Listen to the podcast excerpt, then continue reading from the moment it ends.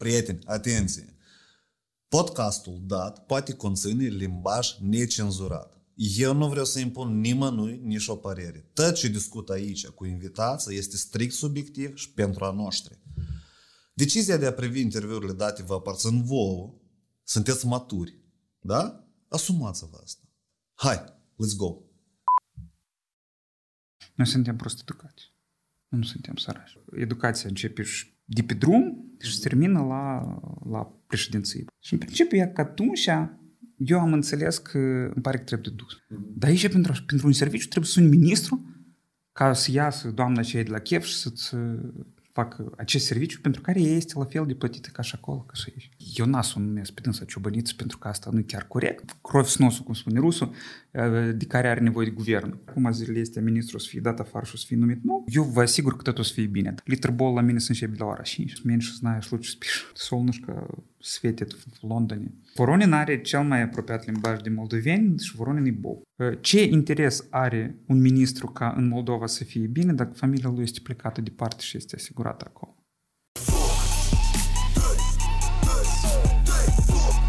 Apropo, interviurile date se filmează în studioul din Academia Vie. Asta e o universitate online pe care o dezvoltă alături de o echipă din 10 oameni. Vă imaginați? Așa că dacă sunt oameni interesați de marketing, promovare online, social media, cum să faci bani din copywriting, cum să faci bani promovând alte afaceri online, pe Facebook, pe Instagram, da? Aveți în descriere link-ul și câteva oferte tare interesante. Înscrieți-vă, eu pun mâna în foc pentru cursurile date.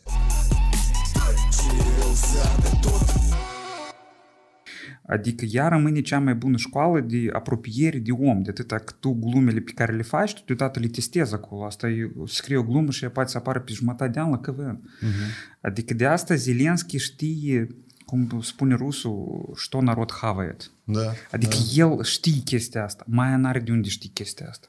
Da. Pentru că Maia este o persoană care are studii în cu totul alt domeniu. Ea este foarte bun specialist. Dacă tot și-a ajuns la Banca Mondială, chiar cum a ajuns asta e altă istorie, dar ea totuși este un specialist într-un alt domeniu. Și dacă ea ar avea capacitățile astea de teatru contemporan, de teatru, de comunicare cu oameni, atunci ar fi altceva. Da. Chestia asta la noi real o are numai Emilian. Și gata. Adică el, pentru că el are și studii de actorie, plus el știe și mănâncă poporul, adică că el, de exemplu, mai el normal că nu critică, pentru că totuși el este unul dintre cei care a dus la guvernare, dar, de exemplu, pe doamna Natalia Gavriliță, uh-huh. Gavrilița, uh-huh. El o critică destul de dur. Uh-huh. Chiar și istoria cu...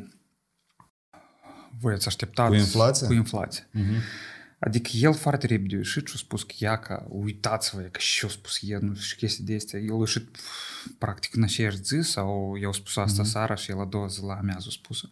Adică și el a simțit ce vrea norodul și el a dat exact norodul și ei ce vrea. Eu nu sigur că pentru chestia asta, adică eu cred că el nu cere încă aprobare din turn ca să facă anumite glume, el asta o simte. Faptul că după asta lui probabil cineva i-a scris și i-a reproșat că da, nahrinatul asta ai spus, ceva de genul dat, există șansă. Pentru că la noi toți șefii de nepanatna știu se cred țarioși. Și la noi toți cred că ei pot să decidă acolo ceva, pot să vorbească cu cineva și să rezolvă situația. Deci asta de obicei nu mă încurcă. Ca tare în masă, dacă stai și în România este prezent chestia asta, că dacă te îmbrăci la 4A și dacă arăți ai un ceas scump, un telefon scump și o mașină scumpă, gata, la tine statutul e schimbat. Cred că de aici... Eu cred că asta vine că noi suntem cam sărași, nu? De asta așa percepem, că șefii e cineva, dar restul nu e cineva. Noi suntem prost educați. Nu suntem sărași. Noi suntem sărași spiritual. Cred că așa. Uh-huh. Adică noi, orice persoană într-adevăr cu asta, noi vedem că ea este șef. Noi, doar când vine așa un șef, de exemplu, la un lider de pământul, liderul și-al e mult mai bogat ca dânsul. Și liderul probabil chiar și înțelege că el e mai bogat. Dar există percepția asta că el e șef și el e reșală. Uh-huh. Cum spun rușii. Uh-huh. Adică el este decident în anumite chestii și din cauza asta, adică el prinde, adică el, oamenii îl respectă. Dar asta cel mai tare vine probabil din aceeași proastă educație, pentru că noi nu înțelegem noi ca popor, probabil. Adică noi nu înțelegem că angajații poporului, acești parlamentari, acești funcționari de stat din agenții servicii publice sau alte agenții, ei lucrează din banii noștri. Adică ei lucrează din banii poporului, ei sunt plătiți de către noi. Iată, asta este problema cea mai mare, că noi, de fapt, noi suntem șefii lor, nu invers. Și atât că noi să înțelegem că ei sunt angajații noștri, atunci noi să trăim mai bine. Atunci noi să începem să cerem de la stat și nu doar să statul să ceară de la noi. Uh-huh. Eu am exemplu Estoniei, când fiica s-a născut, fiica cea mare, și noi am făcut eu deodată cetățenie română, pentru că așa e mai simplu. Faci cetățenie română, după asta transcrii certificatul moldovenesc. Dacă faci invers, acolo pe jumătate de an se întinde. Uh-huh, uh-huh. Și noi am făcut certificatul, după o lună jumătate ea ajunge la spital. Și eu am internat-o ca cetățeancă româncă, dar trebuia să o scot deja ca cetățeancă moldovancă să nu plătesc acolo vreo 10.000 de lei spitalizare. Și eu m-am dus la Agenția Servicii Publice, pe atunci era sub Ministerul Justiției, și am dat vineri certificatul, ești la oficiu de la Ciocana, vineri certificatul să fie transcris 24 de ore. Ei lucrează și sâmbătă, respectiv eu sâmbătă la ora 12 trebuie să vin să iau certificatul și al din noastră. Eu vin, el lucrează până la 2, eu vin la 12, bat la ușă, nimeni nu răspunde. Mă uit în fereastră din față, fereastră de lături, acolo stau doamnele șchifuiesc, era zi din noastră. Sunt ok, bat la fereastră, zero reacție. Ok, asta era anul 2013, începutul 2013 și eu atunci încă mă cunoșteam cu ministrul justiției de pe atunci și eu pun mâna pe receptor, sun, uite-te care e situație. Adică, ne-ar fi cot, eu aș veni și luni. Dar problema este că trebuie să iasă copilul luni dimineața din spital și eu trebuie deja să am certificatul ăsta. Situația s-a rezolvat imediat, și doamna și ea, dar ce n-ați bătut la ușă? Dați-mi certificatul, că eu să vă trimesc și vă scot podă. Dați-mi certificatul și duceți-vă cu... Și în principiu, că atunci eu am înțeles că îmi pare că trebuie dus. Îmi pare că trebuie... Că eu nu vreau ca copiii mei să trăiască exact așa. Adică mie mi-era ok. Eu putem să intru în guvern liniștit. Eu putem să sun pe cineva care să rezolve probleme atât de este birocratice. Uh-huh. Dar pentru ce ne trebuiește ca copilul meu să rezolve fix așa situație? E că și aici spuneam cu mașina, fix așa situație. Încerci să rezolvi tot normal, nu că se rezolvă, dar să programezi tot normal și Moldova asta nu ies. Adică trebuie neapărat să găsești, să întrebi prietenii, băieți, cum se rezolvă și că asta se rezolvă. Și același exemplu în Estonia. În Estonia m-a dus, ne-a făcut ID-ul și el s-a demagnetizat. Nu știu cum, nimeni de cunoscuții mei n-au pățit așa. Eu m-am dus la poliție acolo să dau de permisul și ID-ul. Și spun, iată, uitați o situație. S-a demagnetizat, dați-mi vreo frumos un nou. Și îmi spune, noi îl luăm la expertiză, vineți peste 2 săptămâni și noi vă-l facem gratuit. Spun, nu, eu am nevoie acum, deoarece trebuie să semnezi niște documente și am nevoie de ID. Nu, da, dar înțelegeți, dumneavoastră să plătiți 25 €. Spun, să aștept 2 săptămâni, spun, dați-mi, da, dar să plătiți 25 €. Spun, da, care e problema, sunt banii mei, dați-mi ID-ul acum. Și spun, da, dar pentru ce să plătiți, dar puteți să luați gratis pe 2 săptămâni. Și stăm și mă gândim, ia ca atitudine. Doamna, care lucrează din bugetul public, care asta, ea îți oferă un serviciu, nu cu plăcere, dar ea îți oferă un serviciu ca unui cetățean. Uh-huh. Dar aici, pentru un serviciu, trebuie să suni ministru ca să iasă doamna aceea de la chef și să-ți facă acest serviciu pentru care ea este la fel de plătită ca și acolo, ca și aici. Dar tu consideri că e posibil de schimbat asta cu situația care la noi este ca în țară, că sunt specialiști, oamenii nu vor să ducă la stat să lucreze, acolo practic lucrează de mult timp oameni cu educație sovietică, în mare parte tinerii sunt tare puțini. Eu nu cred că tinerii sunt tare puțini, sunt tare mulți tineri angajați în structurile de stat, de fapt. Și dacă, că tu uiți, de exemplu, chiar așa ești agenții pentru investiții în Moldova, Invest Moldova și genul ăsta, acolo toți tineri. Dacă te uiți în aparatele ministerilor, acolo toți sunt foarte mulți tineri. De fapt, oamenii vin să lucreze la stat. Istoria cu salariile se rezolvă simplu, că ei e mit. Dar ei lucrează. Adică sunt mulți tineri. Situația poate fi schimbată, oricând poate fi schimbată. Moldova este o țară mică. În Moldova pot fi investiți destui bani ca să producă această schimbare. Unica trebuie motivare și probabil trebuie și tot și educație. Adică de la educație tot începe. Educația începe și de pe drum și se termină la președinție, probabil. Și el o nouă cum e aleasă, așa că e, totuși eu cred că ea este cea mai importantă persoană în stat, chiar dacă de iure pare că nu e. Dar asta poate fi schimbat. Doar trebuie să investiții și dorință. Adică trebuie, iată ceea ce spuneam eu, că Moldova are nevoie de un cioban care să-l ducă înainte, pe care oamenii să-l urmeze, iată acum este, nu, hai, eu n-a să o numesc pe dânsa ciobăniță, pentru că asta nu e chiar corect, dar Moldova are nevoie de un lider foarte puternic și în cazul dat noi avem pe Maia Sandu. Adică eu nu cred că cineva a mai avut o astfel de susținere la alegeri, respectiv ea își poate permite anumite reforme dure și grele, foarte grele. De exemplu, reforma universităților, eu consider că e o reformă... Foarte curios, am vrut să te întreb de asta, da. Este o reformă grea, este o reformă necesară, dar așa cum n-au prezentat-o ei, mai degrabă spus, așa cum au scos-o ei în public, nu se face. Eu, pe de-o parte, înțeleg această reformă, dar pe de altă parte nu înțeleg. De atâta că toți discută de ce se face, totodată toți înțeleg că de fapt este vorba de mulți bani și în cazul dat este vorba de pământuri. Dacă cineva se uită atent în centrul Chișinăului, acolo clădirile majoritatea aparțin sau guvernului, adică aparatului central, nu știu cum se numește chestia asta, sau Ministerului Agrar. Nu Ministerul, Universității Agrare. Acolo, de exemplu, pe Grigore Vieru acum, sunt o serie de clădiri, de cămine, de institute care aparțin Ministerului, care Universității Agrare, care crov-snosul, cum spune rusul, de care are nevoie de guvernul. Și toate clădirile astea, normal, că vor fi vândute și, cum a spus și domnul Topal, în cazul în care procesul de învățământ, în cazul în care educația nu are nevoie de ele, ele vor fi vândute conform legii. Nu conform legii, nu știm cum se face în Moldova. Și toată chestia asta, de exemplu, eu, în calitate de încă cetățean în Republicii Moldova, consider că este corect ca pământurile de care nu se folosește educația să fie vândute. Problema este cum se vor vinde ele. Eu consider corect, de exemplu, să... Eu nu știu. Să luăm același guvern Republicii Moldova. O clădire foarte mare. O clădire care costă destul de mult și care se află ultracentral.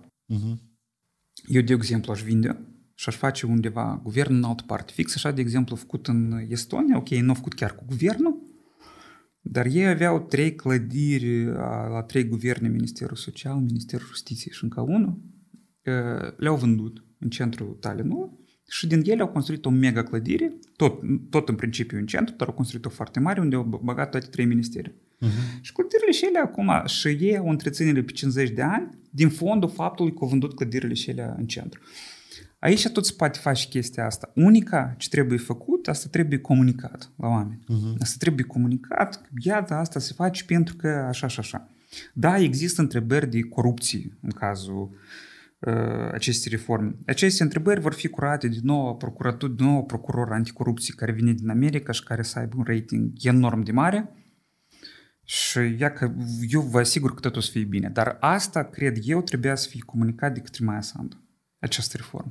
Și nu de către... Cu adresare personală? Cu adresare personală, că, dragi cetățeni, eu, în calitate de ex-ministru al apărării și cu gânduri cu cele mai bune gânduri cu privire la educația Republicii Moldova, vă anunț că, iată, noi lansăm reforma educației prin reforma universității, acolo unde noi investim mulți bani și unde, cu păreri de rău, studenții nu vin și mai departe scrii speechwriterii, tot ce vor.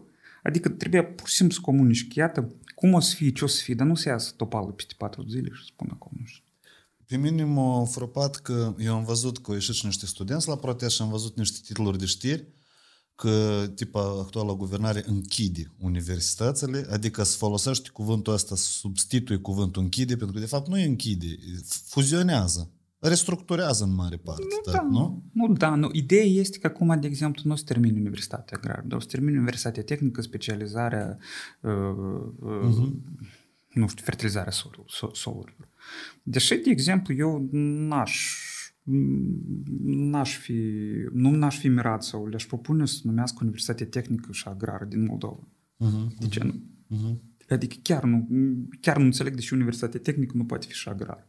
De atât, mai ales că noi avem nevoie de reforma nu cât de reforme, de soluții noi în agricultură. Și de ingineri. Adică tu de inginer. Nu, adică noi avem nevoie de noi soluții în agricultură, pentru că la noi agricultura este o ramură, nu că este, tradițional este o ramură importantă, deși ea nu are atât de mare procent în PIB, oricum, dar ea este o ramură pe care, hai să zicem, nu că neapărat să ține Moldova, dar totuși noi mâncăm. Adică vrem, nu vrem, noi mâncăm. Adică putem altceva să nu consumăm, dar de mâncat mâncăm. Și încă avem produse bune în Moldova. Și agricultura, iată, chiar acum zilele este ministru să fie dat afară și o să fie numit nou, dar agricultura întotdeauna, nu întotdeauna, dar ultimul an se află undeva departe de primele interese ale guvernului. Și guvernul face destul de mult rău în agricultură acum. Și acum, odată cu închiderea acestei universități agrare, ei dau apă la mare opoziției. Și această apă la mare este condiționată inclusiv de faptul că ei nu comunică. Ei real nu comunică. Și reforma asta, ea, la ea nimeni n-avea să atragă atenția dacă avea să iasă. Hai să zicem măcar Gavriliță. Nu Maia Sandu. Deși Maia Sandu totuși trebuie să-și asume anumite reforme. Dar eu am văzut la tine pe blog, eu am citit azi multe articole de la tine, apropo stare crutăie. Și am verificat și prin tool-uri și am văzut că foarte multe referințe ai la blog. Peste 200.000 de backlink-uri, mai scurt. Dar de unde a apărut hashtag-ul ăsta năpasta? Foarte interesant. Cum. Da, deci din asta se poate de conchis că tu cumva ești contra la tot ce se întâmplă acum, da? Eu cred că guvernarea actuală este la moment încă o năpastă peste Republica Moldova și cuvântul e foarte bun și din opera asta cu ei, năpasta. Eu nu știu. Năpasta, stau la limba și literatură română la școală, năpasta de Ioan Slavici, tăi? Of, blin, am ușa să spun ceva. Eu am învățat tare rău sub obiectul ăsta. Dacă o să uite... Doamna moașă și profa mea de română e precis ca să-mi dă în cap cu ceva. Deci, năpasta e dramă de Ion Luca Caragiale, dar nu. Da. Da, năpasta e opera de Caragiale, da. Și acolo era inclusiv îmi pare. Deci, năpasta este o operă destul de populară, numai că nu-i pare că e slaviș, dar m-am încurcat. Și cuvântul e bun. Adică este exact ca urgie asupra Republicii Moldova. Și eu credeam.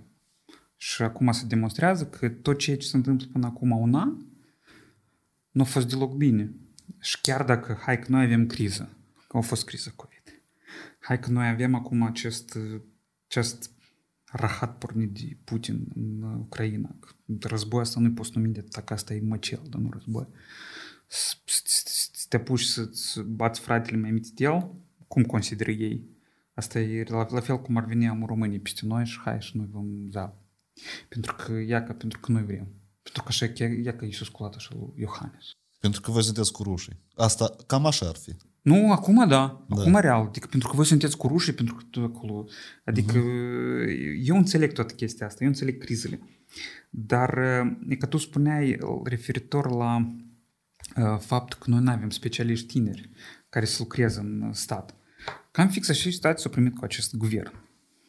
Pentru că acolo n-au fost aleși cei mai buni oameni din PAS, din partid. Acolo au fost aleși oamenii care au vrut să duc să lucreze, care au vrut să fie la guvern. Adică același gai, el n-are și căuta acolo, el e teoretic, din trânsul practic guvern.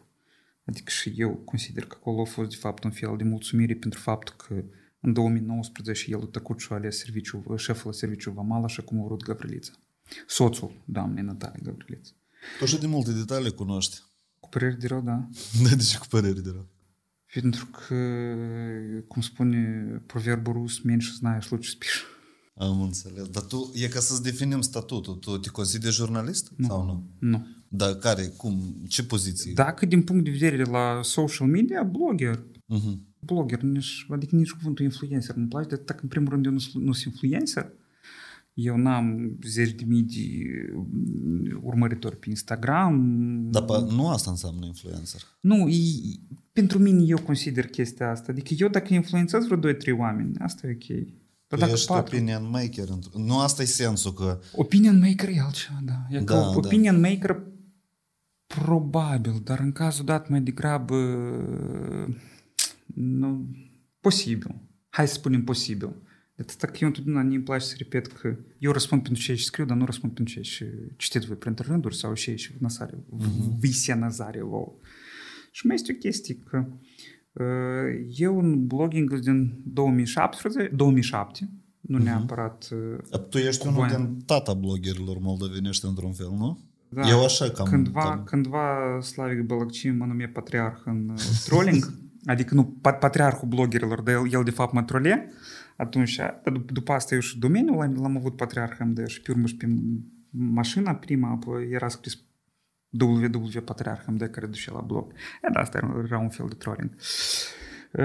Da, eu stare de mult și deoarece a fost Privesc.eu, adică cândva am pus mâna la crearea Privesc.eu, adică s-a creat o rețea foarte mare de oameni care mă știu și pe care știu. Adică pe care eu știu. Tu ești un fel de investitor acolo, co-founder sau nu? Eu eram, adică noi am fost mai mulți la început, eram 5, dar împreună cu Radu Chivriga am umblat primii câțiva ani, am alergat peste tot după toți, inclusiv după Filat, adică după Filat și Gimpu, ei atunci erau și mai vizualizați. Oamenii privesc eu și grație faptului că noi cândva am intrat în guvern și transmiteam live ședințele guvernului, grație la asta s-a ridicat privesc eu și grație la asta am aflat multă lume și de atunci probabil nu mi-e ușor să aflu anumite informații și anumite informații mi-e ușor ajung la mine, plus oamenii foarte bine știu că dacă ei mi-au zis ceva, asta, sursa informației nu va ieși nici într-un caz. Au fost istorie. Îți aperi sursele bine? Eu nu le apăr deja. Deoarece pri ultimele încercări de aflare surselor au fost în 2015, numai de la Plaha. Scrie că deșințul spurtai. Și după asta oamenii pur și simplu nu mai întreabă, pentru că știu că n-are rost, mai ales că eu sunt departe și e greu de ajuns. Iar atunci când oamenii cred că ea că am ajuns și ea că eu vin în țară și vor să-mi fac probleme, totul se rezolvă alea ca altfel. Și iar pe moldavski metod. Ideea e că, în primul rând, să recunoaștem că tu nu ești persoană publică, văbșe. Adică tu foarte rar apari pe la... În general, eu am scris în YouTube numele tău și a apărut numai un comentariu careva acolo. Nu pot apări public, pentru că eu din 2014 sunt plecat în Estonia. Și atunci când vin, mă mai invit pe la emisiuni. Eu până în 2014 am blat pe la emisiuni pe la Prime Cru. Aldi, Filat și restul. Adică eram invitat destul de des. Dar după asta, ei când mă invitau vara, eu trebuia să mă duc sau la televiziunea lui Plahotniuc sau la televiziunea lui Dodon. Și eu nu veneam. La restul Aldi, TV8, Pro TV și acolo mai este. Și nu mai este. Nu știu, N4. Nu, la N4 și Gonța să mă cheme acolo mai degrabă. Nu, acolo doar de la un pahar. Acolo trebuie multă vodcă. Că noi cu Gonța discutăm. Nu, adică cu ești la alții eu m-am sfădit, adică ei s-au sparat pe mine când eu am scos audio cu grosul, cu discuțiile cu un posibil finanțator care de fapt era de rubleu de la Șor partidului și acolo el l-a povestit și toți ăștia alții s-au sparat pe mine pentru că eu s-au luat Plaha sau Șor. Asta e de cuiva. Da, adică eu într-o parte nevhoș pentru că, Doamne ferește, eu sunt la Ișlalți, dar la Ișlalți eu nu mă duc, dar n-afiganii trebuie să mă duc să... Dar nu vreau. Pentru ce? Adică eu de fapt și lui Cristina i-a spus că eu nu vreau să vin. Dar pentru că, da, așa am, nu că și am de pierdut, da, care e problema să mă duc? Mai ales că, oricum, literbol la mine se începe la ora 5 și așa. Nu, eu cred că trebuie de discutat cât mai des asta public și în faptul că sunt oameni care vin și spun opiniile deschis și nu suntem și ei sunt mai mult tineri, cumva. Da, asta e greu. Dar nu, știu că e greu. Căcoi tineri? 38 de ani, 39. Nu, asta e... Eu înțeleg pe oamenii care sunt aici, care nu spun până la cap. Deoarece nici eu nu spun tot până la cap, pentru că în cazul în care aș spune chiar totul este foarte urât și mult mai urât decât noi vedem. Adică eu știind doar o mică parte din ce se întâmplă, asta e urât. Dar oamenii care știu multe, care știu cam tot, adică subsolul, oricum eu sunt plecat și oamenii îmi povestesc, eu cred că ei pur și simplu își pun mâinile în cap și pleacă. Adică eu nu vreau să laud pe nimeni, dar de fapt nici n-a să laud. Că există un om, și de fapt, da, eu am scris o scrisoare către Dorin Licean, care în principiu poate schimba lucrurile în Moldova, pentru că citatul este al lui Public, spus în discuția, nu mai țin minte cu cine, cu capul de asfalt. Adică noi avem nevoie de o persoană care se poate de capul de asfalt. Și dacă Maia Sandu poate și Public și explica ce și cum, adică oamenii o pot urma, ea are nevoie de un, nu din spate, din față, din partea dreaptă, un om care îți dă capul de asfalt. Ești, nu e femeie. Palaci, da? În principiu, da. E că noi avem nevoie de așa ceva. De atâta că iată acum o să vină procurarea anticorupției din SUA, probabil ea este bună. Probabil. Pentru că în SUA oamenii răi niciodată nu ajung să fie în funcția în care este ea. Dar nu situația, dar modul în care ea a ajuns procurarea anticorupției, gen principala procurarea anticorupției, de bănuit, nu că de bănuit, dar este straniu. Pentru că este evidentă implicarea mamei ei în campania electorală a Maiei Sandu și a Năpastei. Este evident că casa ei din America a fost vizitată de mai multe persoane din jurnalism moldovenesc, inclusiv, probabil, de către doamna Platon, sau cum e numele ei, și inclusiv și de Maia Sandu, și toată istoria asta dă un background foarte trist și dă un argument în plus opoziției să bată în domnișoara Drăgălin, probabil domnișoara, nici nu știu. Adică, dar ea va avea rating mare și aici, adică rating mare prin susținătorii PAS-ului și guvernării, dar aici va interveni o situație care mi-e interesantă. Ce va face Maia Sandu atunci când ratingul doamnei domnișoare Drăgălin va trece peste ratingul președintei? Întrebare bună. Deoarece atunci când în 2015, când ratingul Kiril Gaburici a trecut peste ratingul Vlad Filat, brusc, într-o hârtie igienică numită Zgarda de porno sau cum se mai numește acolo, a apărut articolul despre diploma lui Kiril. Eu nu o să intru mai departe în detalii pentru că nu am voie, pentru că o superi cineva și pentru că o superi în principiu Kiril. Și nu că nu-i corect, dar el o să vorbească poate singur cândva despre asta. Dar, repet, imediat ce-a crescut ratingul Kiril peste lui Filat, odată comanda FAS și hai, unde îți duci băietul ăsta și cu dânsul? Astfel încât noi am avut ce am avut în iunie, când Kiril a plecat, a spus că da, păștiu vse. Deci tu presupui că Maia Sandu ar putea să procedeze cumva? Nu. Dar tu presupui că să crească ratingul la... Da, la Drăgălin trebuie să crească ratingul, pentru că ei să o fac în fel de Chiovești din Moldova și la dânsă ratingul o să crească și moldovenii asta mănâncă, lor le place foarte tare și ratingul o să crească. Eu dacă spun am ceva, pasează pozitiv pentru Maia Sandu și asta și bă, nu chiar ghide pentru presupușii mei finanțatori. Așa că nu. Asta o să fie un test pentru dânsa. Și asta o să fie un test nu atât pentru dânsa, de atâta că eu cred că pentru ea asta nu o să fie o problemă, pentru ea personal. Ea ca Maia Sandu, ca om. Dar pentru ea ca președinte, și aici mă refer la echipa ei, care precis că o să vină și spună că mai Grigore, nu înțelegi, acolo ratingul crește asta e rău pentru dumneavoastră și încărucim. Trebuie și făcut. Nu, dar eu intuiesc că oricum ești, nu? N-a și președinte toată viața, ea are termen, nu? Adică trebuie cineva să vină după dânsa. Nu, după dânsa o să fie Maia Sandu. Încă un termen, nu? Hai, încă 4 ani. Nu, stai, Oleg. Tu crezi că vine Drăgălin și ratingul ei să crească pe 3 ani? Ratingul ei să crească în prima jumătate de an. Acolo trebuie să fie dosare de astea, miliardul, culoc și șmuloc și restul chestiilor care le compune. Adică acolo să fie o... Tot nodul ăsta care îi roade pe toți moldoveni, da? Dar nu-i mai roade. Eu nu cred că miliardul și restul chestiilor îi mai roade pe moldoveni.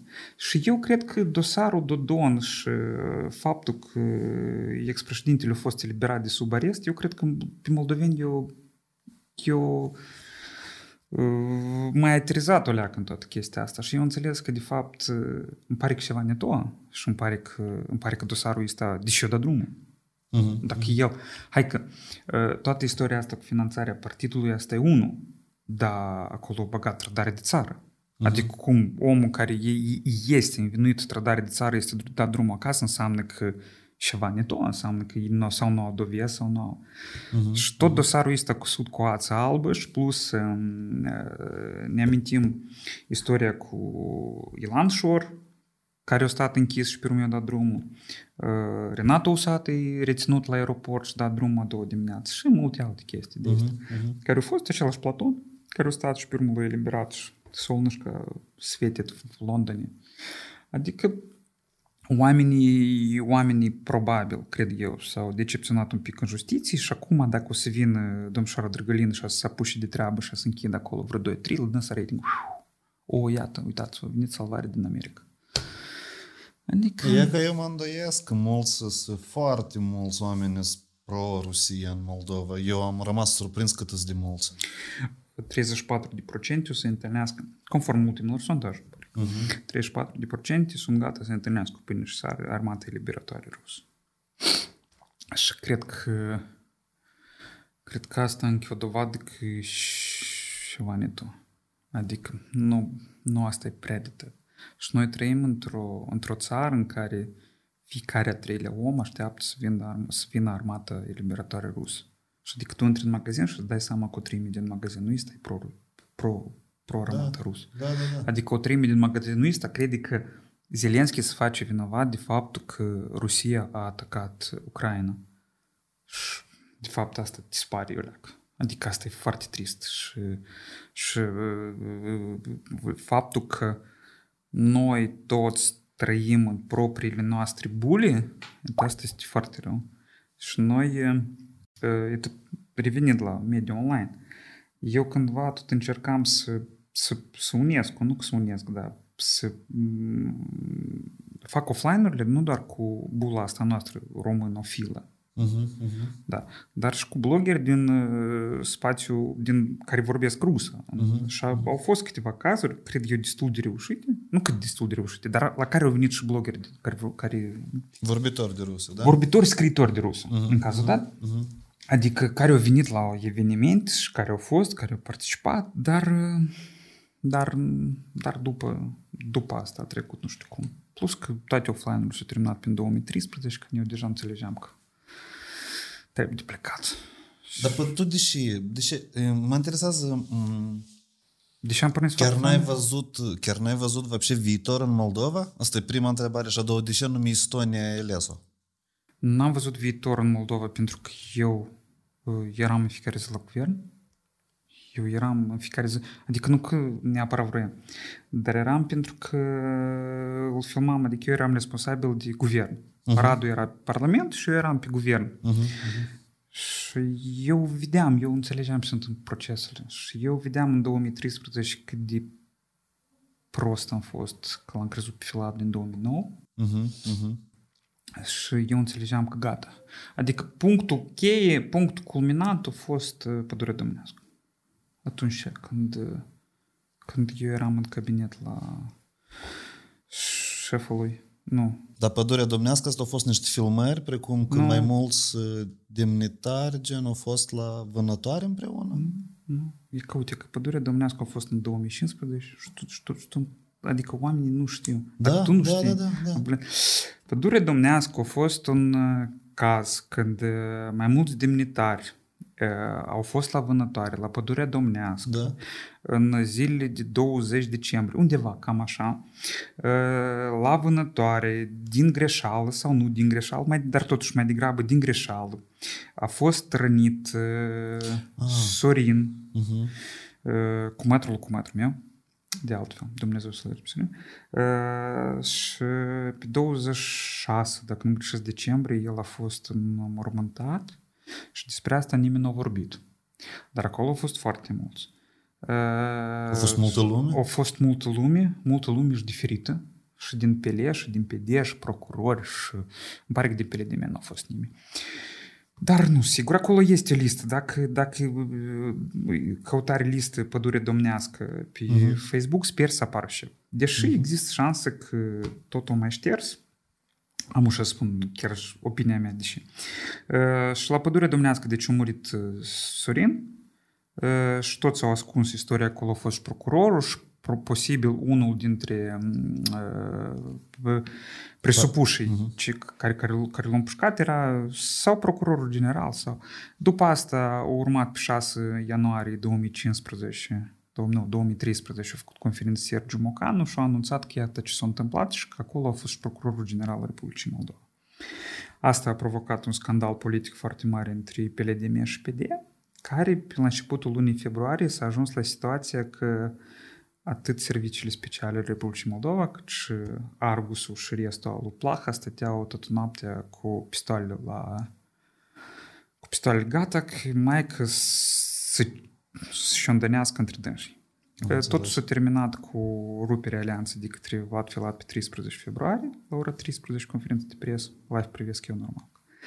Și după asta a fost o criză foarte mare politică în care Plaha cu Filat și-au spus multe și cornute și iată eu atunci am înțeles că gata, s-a terminat încrederea mea în Moldova. Speranța cei care depus-o în inițiativa lor, da? Da, speranța aceea și eu am înțeles că ți-o de mare loh limba rusă. Altfel chiar nu pot fi descris. Și am înțeles că trebuie plecat. Și în 14 am plecat în Estonia, dar terminând cu istoria cu pădurea dumnească, la pădurea dumnească au fost mulți oameni, inclusiv din Pelei era, eu nu știu, îmi pare că pe atunci era sau șef pădurilor sau șeful apelor Lupu și era un oarecare Iuriena Stasă. Și atunci când s-a întâmplat pădurea dumnească, vreo 2 zile apăreau statuturi interesante din partea domnișoarei pe atunci, Lorena Boxa, care tot materie pădurea domnească, ea, că idioții au fost la pădurea domnească. Uh-huh.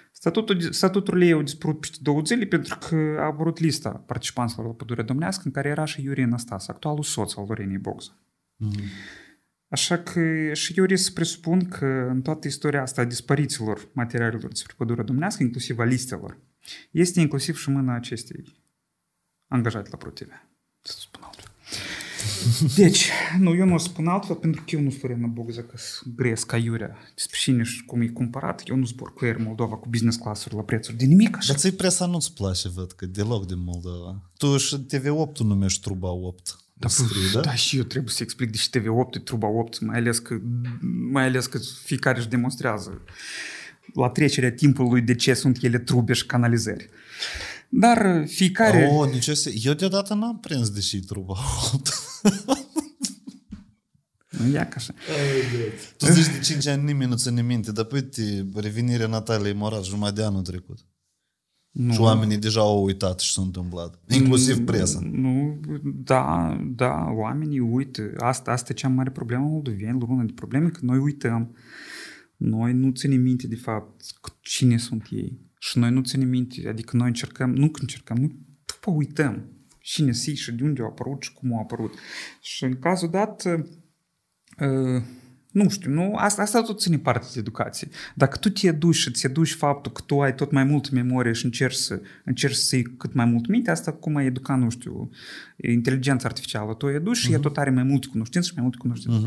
Așa și la noi, probabil, dacă noi tot mai mult am învățat la școală Miorița 98 de strofe, nu, asta e rău la o adică nu Miorița, dar Luceafărul.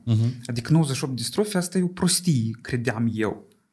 Dar în același timp, tu de fapt îți aduci memoria și tu încerci să după asta, acolo unde erau 98 de strofe, să bagi alte informații care este importantă și pe care trebuie să o ții minte. Da, asta e așa o teorie altă. Referitor la Estonia, că terminăm cu plecarea. Hai. Referitor la Estonia, eu am fost în Estonia în 2012 cu bloggerii la Bult. Și tare mi-a plăcut Helsinki. Mi-a plăcut Helsinki printr-o istorie cu un copil, cu niște părinți care erau tineri, aveau 2 copii și copilul mai mic a rămas în spate și a căzut jos. Era la vreo 5 metri. Dar afară era frig, era minus 20. Toți ceilalți care ne-am dus noi, ei s-au dus la feribot. Dar eu am spus că eu mă duc pe jos și 20 de grade, nu așa de frig și plus eu vreau să mai îmblu pe jos. Erau vreo 4 ori până la feribot. Și eu pur și simplu mergeam prin Helsinki, prin cartiere rezidențiale. Și era familia asta și copilul mai mare, de vreo 7 ani, era lângă dâns și cel mai mic zburda în spate, dar era zăpadă. Și ăsta au căzut și mama s-a întors și la tine tot normal sânge nu curge, nu? Te sclaci, hai mai departe. Adică eu stăteam și mă gândeam, ce crută. Sunt al noi în Moldova. Tot normal, eu n-ai căzut, hai la spital, hai la asta. Și am spus că îmi pare că e și așa de fain că, iată, părinții stau și nu-și fac ei griji de copil, dacă el s-a sculat și tot normal și nu cursește, nu și poate se întâmplă. Și mie asta tare mi-a plăcut și am spus că pahod trebuie venit la nord, dar Finlanda e scumpă, mai scumpă decât Estonia. Doi, în Estonia, despre moldoveni au o opinie bună, spre deosebire de restul Europei, unde foarte mulți confundă moldovenii cu românii și opinia noastră comună, adică opinia despre noi în comun nu este chiar tare ok. Plus acolo mâncarea e practic ca la noi, adică acolo și hrișcă este și smântână bună și lapte și restul chestiilor care nu suntem deprinși de copilărie. Plus acolo poți să discurci la început cu limba engleză și rusă destul de bine.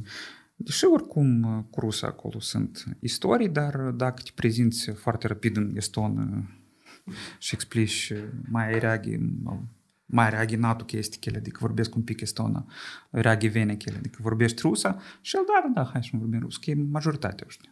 Adică, deși cei tineri sub 30 știu prost, dar oricum câteva cuvinte poți. Dar treci tot cu ei, vorbești în engleză foarte simplu. Dar ei cum sunt? Ce părere au cu rușii? Înțeles că prin sură mare sau asta e numai așa un mit de presă?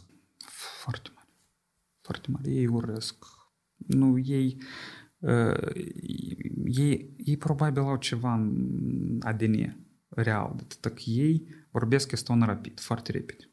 Nu înțelegi, pentru oamenii care nu cunosc bine estonă, e greu să faci diferența între cuvinte. Ei engleză o vorbesc la fel de rapid ca estona, poate un pic mai încet, dar când trec la rusă, parcă le taie ceva, adică automat vorbesc de două ori mai încet. Și real, adică asta n-are treabă, e pur și simplu ea ca și o percep limba rusă. Dar față de ruși, ei au o opinie corectă față de agresor. Noi, cu păreri de rău, nu avem opinii care ar trebui să aibă un popor mândru față de un agresor. Atât tot. Adică acolo nu-i vorba de nazism sau fascism sau nu mai știu sau rusofobie. Nu, tu nu poți iubi pe cineva care te-a violat. Mulți secole la rând. Dar deși noi iubim, da? Iată, dacă luăm fiecare a treilea moldovan, ies că iubește. Pentru că poate pentru că el are sânge rusesc în trânsul. Poate pentru că noi încurcăm ospitalitatea cu lingușala sau nu știu cum. Adică noi undeva ceva în ADN-ul nostru am pierdut. Undeva, nu știu când. Nu știu. Adică și asta eu spun ca cineva care are numele de familie hahulesc în principiu și care îmi pare că sânge. Na, de fapt este mult, dovenesc este mult, 75%. Dar noi undeva ceva am pierdut în demnitatea noastră.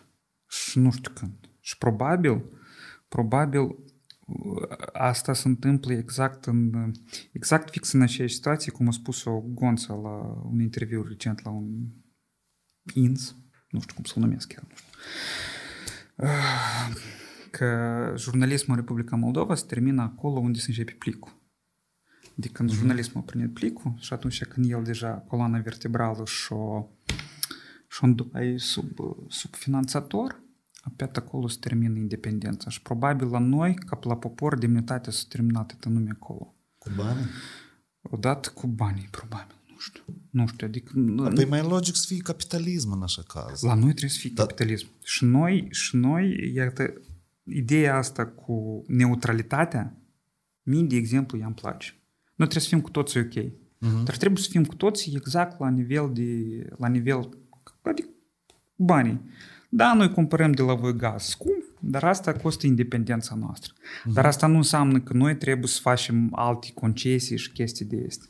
Adică și aici e că tot revenim la comunicare, de atâta că istoria că independența costă, mai au spus-o aghe peste vreo 3 luni după și noi plătim foarte mult. Dar în același timp întrebarea este de ce noi nu am plătit până la capăt gazul, de ce noi până la capăt nu aveam gaz din Polonia, cum au fost acelea 2-3 zile. Adică aici sunt multe întrebări. De ce nu până la capăt? Sau mergem cu cineva până la capăt, sau cu alții până la capăt, sau mergem pe neutralitatea noastră și gata, și pașlipsea nafic. Noi cu voi cu toți suntem druși, dar în același timp nu suntem cu nimeni. Adică, nu știu, aici mine probabil mă depășește și nu eu sunt cel care trebuie să-i expun. Și discutând despre, iată, despre decizia de a face ceva, de a merge undeva, discutam cu cineva săptămâna asta despre Plah. Uh-huh. Că de ce Plahotniuc, având toată puterea în țară, nu a făcut nimic. Și eu am explicat omului că Plahotniuc avea toată puterea în țară, dar Plahotniuc nu era prim-ministru. Și eu mi-am expus repetat ideea că în cazul în care Plahotniuc, Vladimir Plahotniuc sau Prohotniuc, cum îl mai numesc Aldi, caloșul de la Prălteni, să fi avut funcția de premier al Republicii Moldova, Republica Moldova avea să se bucure de o serie de reforme din 2015 până în 2019, când acolo s-a dus. Adică avea să fie o anumită serie de schimbări și, și asta avea să fie motivat prin faptul că, iată, oamenii avea să spună că iaca asta a făcut Plaha. Și pentru dânsul era foarte important să spună că iaca asta a făcut Plahotniuc sau asta e datorită lui Plahotniuc. Dar atâta timp cât americanii sau cine acolo s-au opus funcții numirii lui Plaha în calitate de premier, atâta timp am avut semi-reforme. Deci tot în principiu au fost niște reforme acolo, dar ele au fost așa, minime. Eu țin minte tare bine, poate să confund, dar eu țin minte că în momentul în care Partidul Democrat e la putere, când ei au luat cumva controlul la mai multe ministeri, în general, când, mai ating asta era picul, vârful la toată tema asta, eu am văzut cum într-un timp foarte scurt au dispărut toate gherietele din Chișinău, cum a început poliția să îmble prin centru la fiecare, nu, practic la fiecare a doilea, a treilea intersecție era, au dispărut toți cerșătorii din centru. Cazinourile au dispărut, da, și poliția lucra, era mult mai, deci era la formă, spatele drept. E cumva altfel se comportau atunci. Și atunci am simțit izuistă, că păi uite-te, adică și înseamnă când ai o forță puternică, închegată, care o gestionezi cumva. În pofidă, adică chiar dacă se vorbește tot scandalul ăsta cu miliardul, pentru că ăștia... Nu, asta deja au fost două. Eu căroci n-am intrat în esență, eu n-am timp. Că tu, eu stau și te ascult așa de multe detalii, știi? Și le vezi și le urmărești și eu vreau să înțeleg de unde vine interesul ăsta tău, în general, de a cunoaște tău, de a urmări tău. Nu, el vine din eu tot și-am făcut studiile în jurnalism.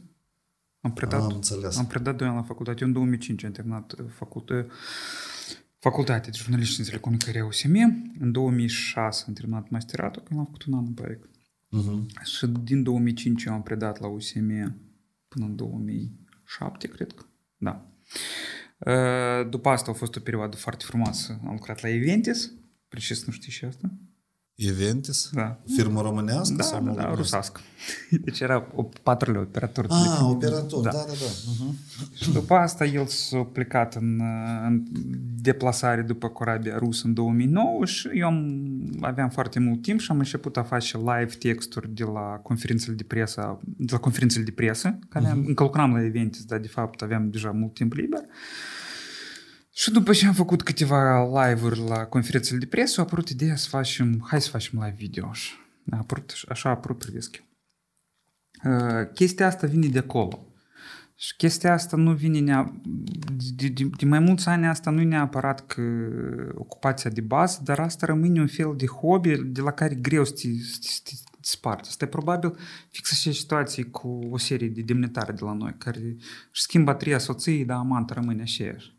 Adică la mine asta e problema. Deci dacă chiar fără să vrei, oamenii probabil știind impactul, eu de săptămână am vreo 3 sau 4 articole pe care trebuie să le scriu, trebuie să le trimit, pur și simplu. Oamenii știind impactul postărilor și faptul că postările ajung exact acolo unde trebuie, ei îmi trimit informații pe care eu normal că o verific. Așa că deja în procesul ăsta de verificare apar sau noi surse, sau noi informatori, sau alte chestii. Și deja pur și simplu ți-e interesant să, dacă ai început un caz, de exemplu, nu că îl duci până la capăt, dar ți-e interesant până la capăt. Cu uneori poate să dureze asta, poate să dureze ani, poate să dureze câteva zile până la soluționarea problemei. Dar tu ai acasă atșoară întinsă cu cazuri sau nu? Investigații de astea. Eu am Evernote. Evernote. Ok. Da, adică la mine este Evernote. Tot arhivă acolo. Nu, acolo nu. Acolo, dacă cazul termină, eu șterg toată chestia asta. Că nu. Serios? Nu, se ascult pentru cine. Ei, în primul rând, acolo stochează foarte mult. Dar toate fotografiile și toate textele sunt acasă pe server în Estonia. Adică acolo sunt tare multe chestii și nici chiar acum, iată, cu reforma asta, reforma universităților, avem fotografiile de apele de meu susținut mai mulți rectori. Uh-huh. Și eu deja am copiat folderul cu fotografiile de atunci, dar încă n-am reușit să scriu despre reformă. Să mă apuc zilele astea, să termin, poate să ies eu odată din șip și să mă apuc să mai scriu. Dar tu ai o forță, oamenii care întreba despre tine, o parte nu te știu, dar o parte te știu, dar suntem. Și suntem prin și reacții, prin două reacții. Fie spun că gen tu ești plătit pentru anumite slivuri de informații, evident, da? Și fie spun că tu anume ești cu un partid. Dar la fiecare versiune sunt diferite în mare parte. Și dovezi nu sunt, evident. Dovezi nu sunt. Nu, dovezi sunt. Tu n-ai dreptate. Dovezi sunt. Nu știu să spun, dar era un caz odată, 2010, că era încă era Corican. Și pe noi ne întreba, de voi cu cine sunteți? Cine vă plătește? Cum și ne plătește? Pe noi Filat ne plătește în euro. Plaha ne plătește în dolari. Uricheanu plătește în lei. Dar Ghim plătește în ruble rusești. Și gata. Și asta era. Dar cu... De cine s-a plătit eu? Nu cum. Dovezi sunt. Eu am selfie-uri cu Șor. Eu am selfie-uri cu Dodon. Eu n-am reușit să fac selfie cu Plaha. Dar ați fost comunicat cu el? Să termin cu Plaha. Cu Plaha trebuie să... Adică era înțelegerea să mă văd în cabinetul șala unde el avea un rechin. De fapt nu rechin, dar era o pișcior mintel, că tot e rechin. Trebuia să mă văd în iunie 2019. Numai că pe dânsul l-a trimis departe în 2019 în iunie și eu n-am reușit să fac selfie cu dânsul. Dar cu Plaha noi am făcut offline. La care este fotografia de final și unde apar inclusiv și deputații actualei napastei, care tot încearcă să evite acest subiect. Da, pașle nenafic. Adică cu Plaha am făcut offline, care a fost gândit la obiecții la Brașov, tot la un slot a bloggerilor, finanțat de către... Nu mai țin minte de către... Adică finanțat de organizații din România. Și noi acolo ne-am bătat cu Iulian Biercu, care îl ajuta pe comunicarea online pe dânsul, pe Partidul Democrat. Și noi cu Iulian, hai și-mi faci offline. Și Iulian, nu, hai. Și-am făcut offline cu Plaha. Și au fost foarte mulți, de fapt. Au fost foarte mulți oameni. Și iată diferența între offline-urile cu alții și offline-urile cu Plaha. Offline-ul cu Plaha a fost că a fost rugămintea să vină domnul Cozer. Băi, de cine e asta? Da, tu îți pare că... Păi, eu 7 ani am fost cu capul în marketing numai, adică eu de cine... Deci, domnul Cozer este un angajat al Jurnal TV, care face, zice el, interviuri cu oamenii și care a fost unul dintre primii capi vorbitori finanțați de frații Tsopa ca să-l atace pe Filat. Plahotniuc. La Jurnal TV. Și el era un fel de capi, adică el era cap care mereu vorbea contra lui Plaha. Și iată aici spre marele plus pentru domnul Cozer, el a venit la offline. Și el i-a pus 3 întrebări neplăcute. Și ultima întrebare lui Cozer a fost că de ce nu luați fotbalul de pe Moldova 1, că Liga Campionilor cândva era la Moldova 1 și campionatele și rest. De ce nu luați la voi la Prime? Pentru că la voi la Prime comentatorii sunt mai buni decât la Moldova 1. Și domnul Plahotniuc l-a ascultat. Și-a luat fotbalul de pe Moldova 1 și l-a trecut la Prime. Așa că dacă ceva... Страна должна знать своих героев. Așa că offline-ul cu Plaha a fost tare bun, numai că după asta, normal că acolo au fost pus niște chestii pe care el Chiprul rugat să fie off the record, dar câțiva oameni au scris public toată chestia asta și el Chiprul s-a supărat. Dar perioada offline-urilor a fost foarte faină. Adică noi real cu toți am făcut offline. Poate cu Voronin am făcut offline. De atât cu dânsul nu vreau nici să-l văd, nici să nu... Dar de unde gen așa... Că Voronin are... E ca tu, ne-a plăcut că tu un articol ai explicat că Voronin are un limbaj practic cel mai potrivit pentru a comunica cu moldovenii. Articolul cel a fost făcut în Aslabon. Nu, tu ai citit acolo la început, că eu de fapt l-am scris pentru o sticlă de gin. Deci eu sper să ne dea, da. Vedea. Voronin are cel mai apropiat limbaj de moldoveni și Voronin e bou. Voronin, pentru că, având toată puterea în stat, există foarte mare șansă ca și Maia Sandu să-l urmeze din spate după 8 ani de guvernare, dar Voronin în acești 8 ani de guvernare nu a făcut mai nimic pentru Republica Moldova pozitiv. Unicul lucru pozitiv făcut de Voronin din 2001 până în 2009, două. A fost prima nesemnarea memorandumului Cozac și a doua a fost că totuși el nu a cumpărat votul de aur ca să, după 7 aprilie, după 5 aprilie. Deși la a doua întrebare am înțeles că nu-i neapărat așa. Adică el spune că el nu l-a cumpărat, dar alții spun că de fapt nimeni nu l-a vândut. Adică aici discuția rămâne deschisă. Dar cu Voronin nu am nici cel mai mic chef să discut. Nu multă lume spune că el a rezolvat problema cu lumina și dânsul cu asta îl asociază. Stângeau lumina des, a venit Voronin la putere și nu mai stângeau lumina în Moldova.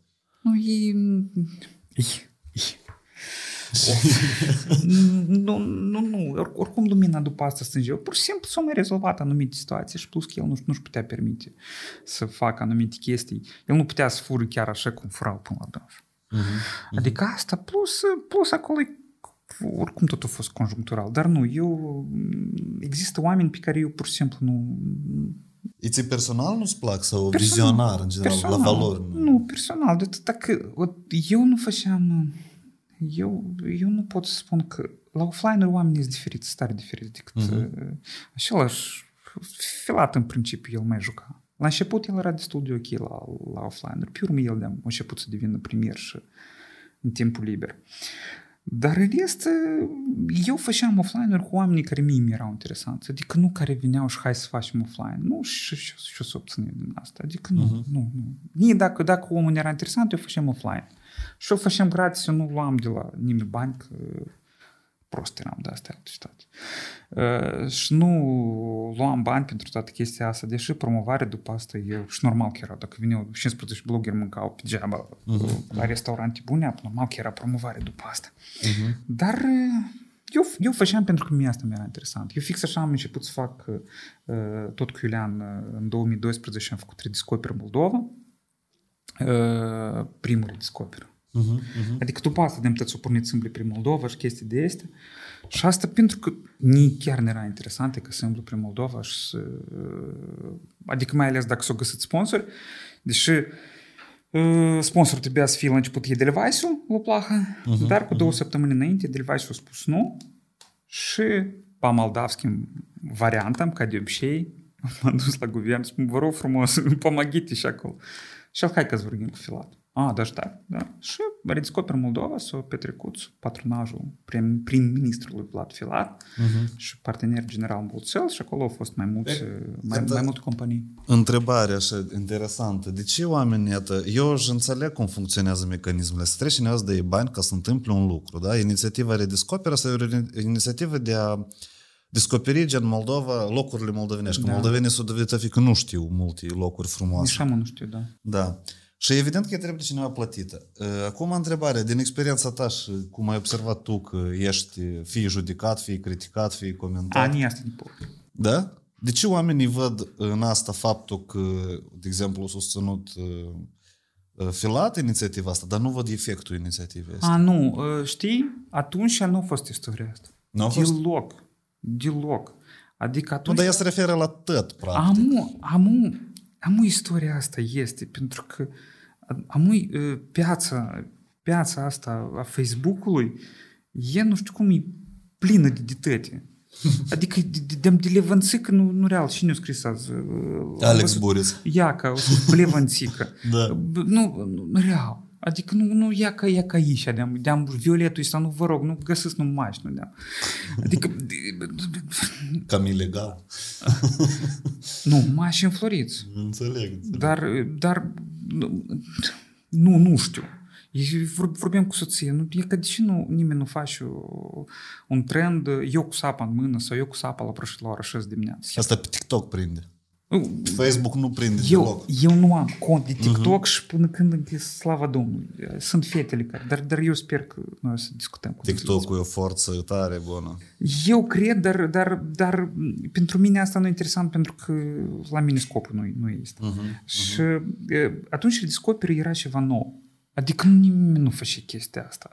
Noi, când am apărut 20 de nebuni care îmblă prin Moldova și dorm prin Moldova o săptămână, Asta a fost ceva. Nu mai conta sub Filat, plus că Filat încă avea atunci rating, normal. Și nu mai conta că era Molțel, Victoria Bank și în cine acolo mai erau sponsori. Nu conta că mergem pe cash, pe jom, parcă, da.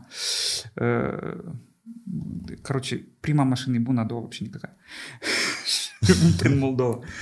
Și, adică, nu mai conta nimic. Adică, blin, ea că oamenii s-au pornit, 20 de oameni cu public, total diferit toți. Adică eu nu pot, normal că acum sunt instrumente de cuantificare efectului pe pagini, pe chestii, adică ai statistică. Atunci noi n-aveam așa ceva. Atunci noi pur și simplu s-au pornit sute de like-uri la toate fotografiile și oamenii ăștia 20 care au mers, nu știu cum, într-un final, publicul era la toți, pe imagine. Adică și noi nu facem share-uri, ok? Adică nu era, adică era o leacă mai primitiv. Dar e vorba de gașcă care cred că cine? Duca, Apostol, a fost o gașcă, nu? Nu.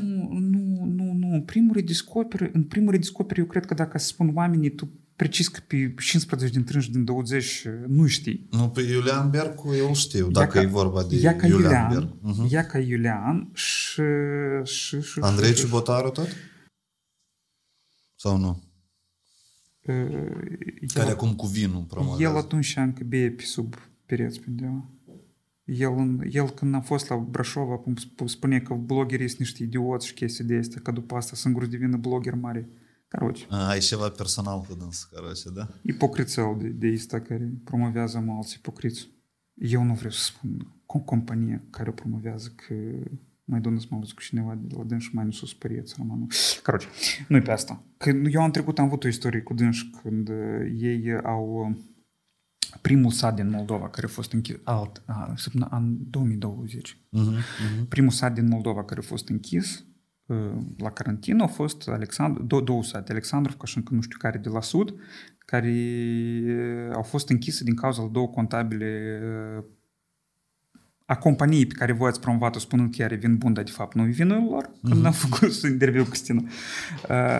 Și ei au închis și eu atunci am scris pe blog ea ca ei și primul a ieșit ei și a spus că nu e așa, deși clar că a fost așa. Deci au fost 5 echipe și eu nu o să găsesc acum, dar nu. Adică au fost Iulian și au fost foarte mulți oameni, hai să spunem așa, nu neapărat noi, dar care nu erau mega populari, că atunci cam greu era cu popularitatea. Și câțiva... Nu, dar eu știu de tine și eu nu știu deși că de la mulți oameni am auzit că te asociază ca și cum ați fi o gașcă întreagă și... Eu nu cred că gaș... Nu. Am impresia că oamenii din diferiți ani asociază, componența acestei găști este diferit. Și nu găsesc nicăieri lista cu și din redescopere, dar eu te asigur că tu nu știi pe majoritate. Nu. Stella Andreev, de exemplu, știi? Nu. De la fabrică de fericire, dacă nu greșesc. Nu cred. Poate am auzit, poate nu cred. Dar eu dacă nu interacționez mult cu oamenii, eu gen savetă specific. Eu știu, de exemplu, eu pe tine știu cât de mult... Eu știu, informația de la tine, vrei, nu vrei, dar apare peste tot care tu o publici. Adică, pe acasă și în online și nu știi. Dar e ca să spun clar, eu de tăi te-am invitat când e tare interesantă.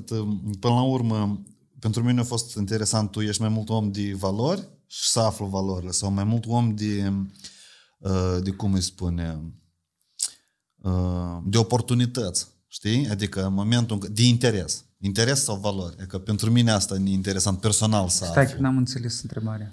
Nu, tu ești contra mulți oameni, știi? Tu ești contra la șeala. De exemplu, cum ai zis de Andrei Cibotaru și personal. Nu, dar eu pur și simplu nu vorbesc despre ei și gata. Adică doar atunci când cumva oamenii încalcă pe coadă. Adică eu de asta sunt o serie de lucruri pe care nu le scriu, pentru că dacă omul nu e călcat pe coadă, n-afiga eu să-l pomenesc. Adică n-afiga în sensul că dacă e omul din mediul privat, adică nu fură din buget sau nu e funcționar public. Dar tu ai ceva personal cu toți oamenii care fură din buget, da? Gen, asta cred că da. E durere de ta sau ai și interesul tău profesional? Eu cred că noi toți cetățenii trebuie să avem ceva contra oamenilor care fură din buget. Eu sunt de acord, absolut. Adică noi trebuie să facem diferența între oamenii acolo, că tu nu scrie despre șeala de la firma cei care fură. stați, Oleg, el fură din buget? Nu, dar el e ca, nu știu cum, păi un drept, spun, pentru ce o să-mi pierd timp cu dânsul, dacă pentru mine este interesant oamenii care sunt conectați la buget și care fac probleme bugetului, fiindcă bugetul este Republica Moldova, ei fură de la oameni. Uh-huh. Dar ăștia care fură din propriile companii, dar nu știu ce treabă am cu dânsul. Hai să mă-i punem tot. Plus mai este o chestie, că dacă tu scrii despre oamenii din politică, ei țină să-ți dă în cap. Adică el nu are interes când a să te vadă pe tine să-ți dă ești peste față. Dar este din privata lui nasrat în tine. El prost vine și-ți dă cu ceva în cap și gata. Adică ăștia din politic, din funcționare publică, ei totuși au viziune. Dacă ei cumva să vină și să-l găsească pe un blogger, era mea mușeală în rusă, țăranii встречают местного блогера, stau după colț și îl așteaptă cu ceva. Apoi, iată, oamenii din politică, ei țin o să-ți dăie cu nimic în cap, chiar dacă ei acolo îți promiți, ei nu și mare și sară, ei țin și odată nu sară. Adică oamenii din... Nu, pentru că într-un fel ești instrumentul lor de comunicare. Nu pentru că într-un fel ești instrumentul lor de comunicare, pentru că un fel, dacă ei o să-și permită ceva de genul dată, lor o să le fie mereu. Chiar dacă, adică eu am scris adevăr, de exemplu, despre dânși, lor o să le fie mereu. Ni. Ni și eu de-am scris. Să amplifică situația. Da, ei amplifică și de fapt ei dau în cap la mare șefilor lor că ia că de fapt și se întâmplă. Adică. Da, am înțeles. Eu nu scriu despre privat. Nu, uite, ideea e că tu numești foarte... În primul rând, la tine informația foarte des apare exclusivă. Asta e pricolnă temă. Asta, informația mea nu e exclusivă. Pur și simplu eu nu mă tem să o dau. Ah, ok, asta e legat. Asta e întrebarea.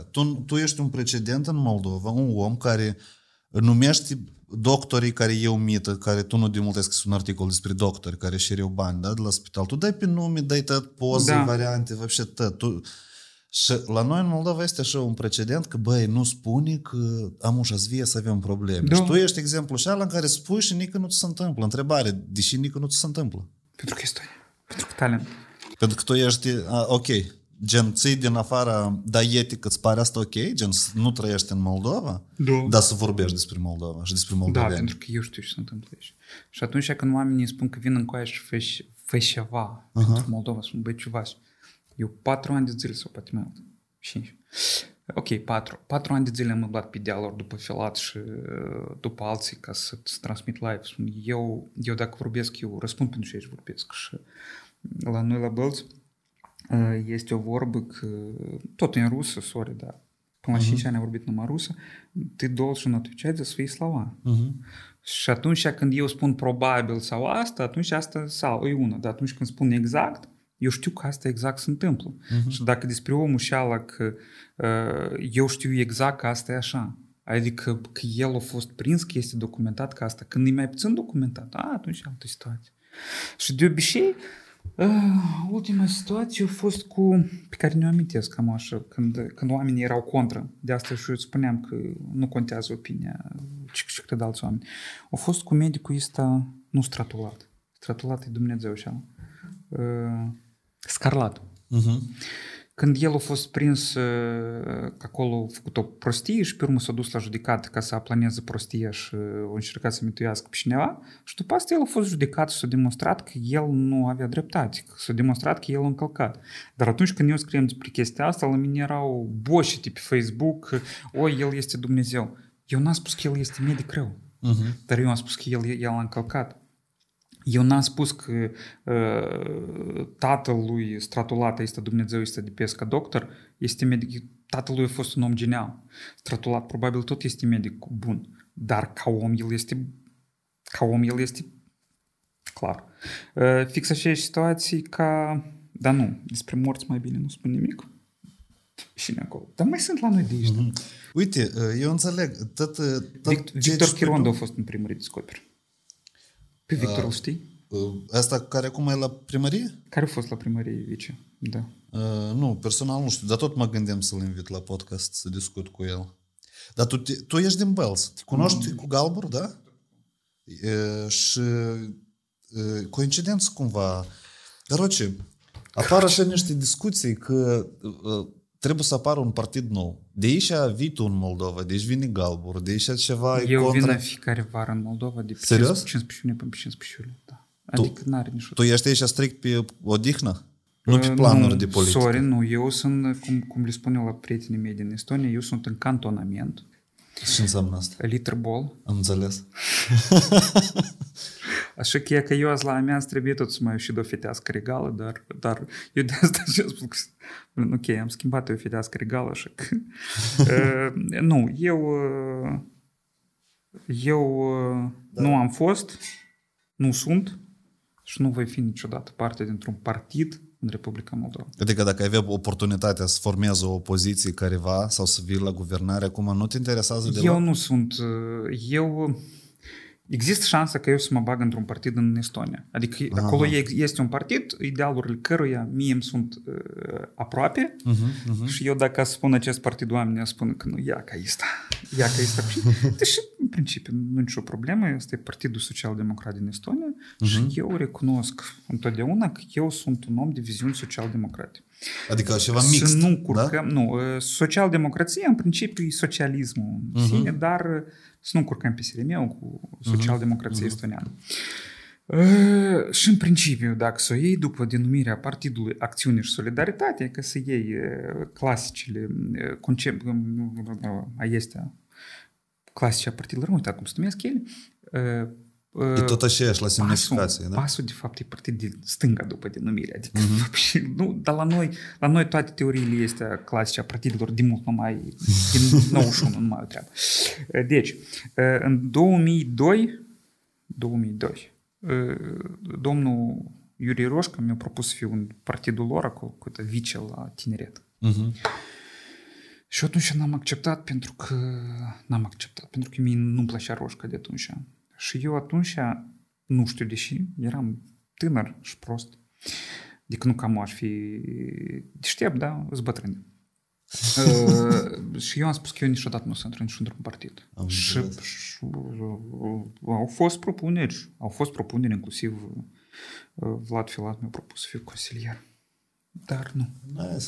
Uite, știi și, e că iarăși, tu ești contra la mulți oameni, adică eu nu sunt contra. Nu că ești contra, nu-ți plac, că nu-ți bun ca oameni. Da. Și asta are legătură cu educația, că nu e educat corect societatea. Întrebarea mea ar fi, de ce tu preferi să comunici și să dai în oameni, e că și se întâmplă, dar nu să iei calea și de a genera conținut cu totul blogging, de spre educație? E că, de exemplu, așa cum Galbur faci, cu istoria, cu gen... E interesant, pur și simplu. Pentru că asta nu ajută. Nu ajută asta? Nu, asta nu ajută. Deci tu ești adeptul la șeie că nada pe factul reușat votată, da? Da. Nu e viziune. Eu nu cred că... Ce și face dragul și bine, indiscutabil, oamenii trebuie să citească, nu, это забывается 50 minute. Adică asta este un conținut care... Eu, de exemplu, am citesc cartea lui Zigăr, recomandată de cineva săptămâna trecută, Imperia должна пасть. Foarte bună carte, istorică, dacă știi bine rusa, recomand, pentru că o să faci niște paralele cu Rusia și o să faci niște paralele și cu Moldova. Adică chestia de educat pe Facebook, educația se face în școală, educația se face în grădiniță în primul rând. Și educația se face acolo și asta e unul dintre probabil una dintre motivele de ce eu nu prea nu corespect. Plin, am uit despre Maia Sandu, greu de ceva de rău. Hai spun așa, altfel, ca să nu iasă cumva că să se supere cumva domnul, nici nu-i spun numele, că muș iară supere. Că eu spuneam că la noi problema nu este președintele sau președinta în cazul dat, sau cum eu numesc acolo. Noi, problema nu este Maia Sandu, problema este oamenii de lângă Maia Sandu care cred că ei sunt apărătorii dreptății și noi pități care se spune de rău de Maia Grigorevna, să pizdim acolo și să închidem și nu să le dăm voie în țară și nu să le dăm voie să iasă din țară dacă vrei să iasă și chestii de astea, prostii de astea, de lor aberante. Mă gândi să reduci să le curi la cap. Deci, Maia Sandu la primul, pare, și ultimul offline pe care noi l-am făcut cu dânsa, care eu l-am făcut cu dânsa, cum ai fost offline-uri. Ea cam recent a fost cu influencerii înainte de COVID sau când. Da, a fost un. Înainte. A, nu, când s-a început războiul. Da. Eu am făcut cu influencerii și acolo am nepustit, dar nu vă spăradă și căta, acolo așa de culinărie care de politică. Nu, în orice caz. Deci, Maia Sandu la acel offline a zis o chestie foarte interesantă și cu care eu sunt total de acord, că noi avem nevoie de câteva generații sănătoase.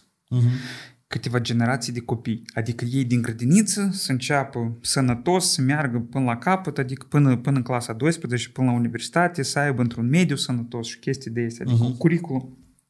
Și ea a spus că atâta timp cât ea va fi la minister, dar asta a fost 3 ani totuși, ea va încerca să aibă atâta timp cât va fi, să fie câteva generații de astea. Nu a mai fost nică de atâta, că unica și-a schimbat, a pus camere la BAC și le-a dat independență mai mare rectorilor la universități și cam gata. Dar camerele la BAC cam așa au fost o încercare destul de eșuată. Camerele la BAC a fost o încercare vizibilă de a lupta cu corupția. Cum oamenii povesteau și scheme erau acolo. Erau și scheme tehnice când puteai să întrerupe asta, dar erau și scheme cu gen difuzoare la un colț de sală. Adică toți repetau să stea foarte calm și să scrie, prof în față stăt normal, dar din spatele camerelor erau difuzori pentru că camerele erau fără sunet. Așa un actorii. Dar noi suntem ingenioși la așa probleme. Da, noi e ca soluții la astfel de probleme noi găsim foarte rapid. Soluții cum de trecut de lege, nu că de încălcat legea, asta nu e încălcare de lege. De a ocoli, da. Noi suntem meșteri, că moldovenii la asta sunt meșteri. Și în discuțiile cu cineva săptămâna trecută, el a încercat să-mi demonstreze că noi avem un public, totuși noi avem un electorat educat în Moldova. Cine încerca? Nu pot să dau nume pentru că... Da, de fapt asta nu contează în cazul dat. Okay, eu încercam să-i arăt că greșește. Și în timpul discuției a apărut tema că discuția a avut loc seara. Eu la amiază am servit un pahar de fitească regală. Și el stă și tu ai venit cu mașina, spun da. Dar spun 0,15, spun asta în primul rând, în al doilea rând, nu uitați, 105 kg și un pahar de fitească regală, stai vopșe zero. Și el da, că probabil ar trebui liberalizată un pic această lege, să permitem să fie un pic mai mult. Spun, eu sunt de acord, dar cu simplu condiție, ca amenda pentru depășire să fie foarte dură. Și eu sunt pentru că toate amenzile, că oamenii, că eu, că de ce să crește amenzile? Spun, amenzile nu este ceva care ți se impune de stat. Tu iei amendă dacă încalci. Atâta timp cât tu știi regula că n-ai voie să mergi cu mai mult de 70, în sensul că până la 70 ai o amendă acolo mică, dar dacă ai peste 70 automat 200 de euro, de exemplu, tu te-ai gândit dublu. Dar ni-mi trebuie sau ni-mi trebuie.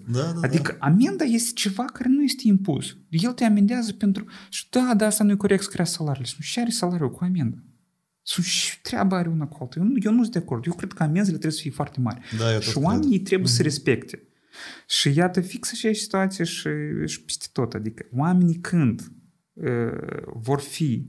Adică ei vor avea și libertatea de a alege. Adică vor avea și libertate, dar în același timp vor ști că dacă ei cumva trec piste, asta e amendă, atunci oamenii s-ar gândis.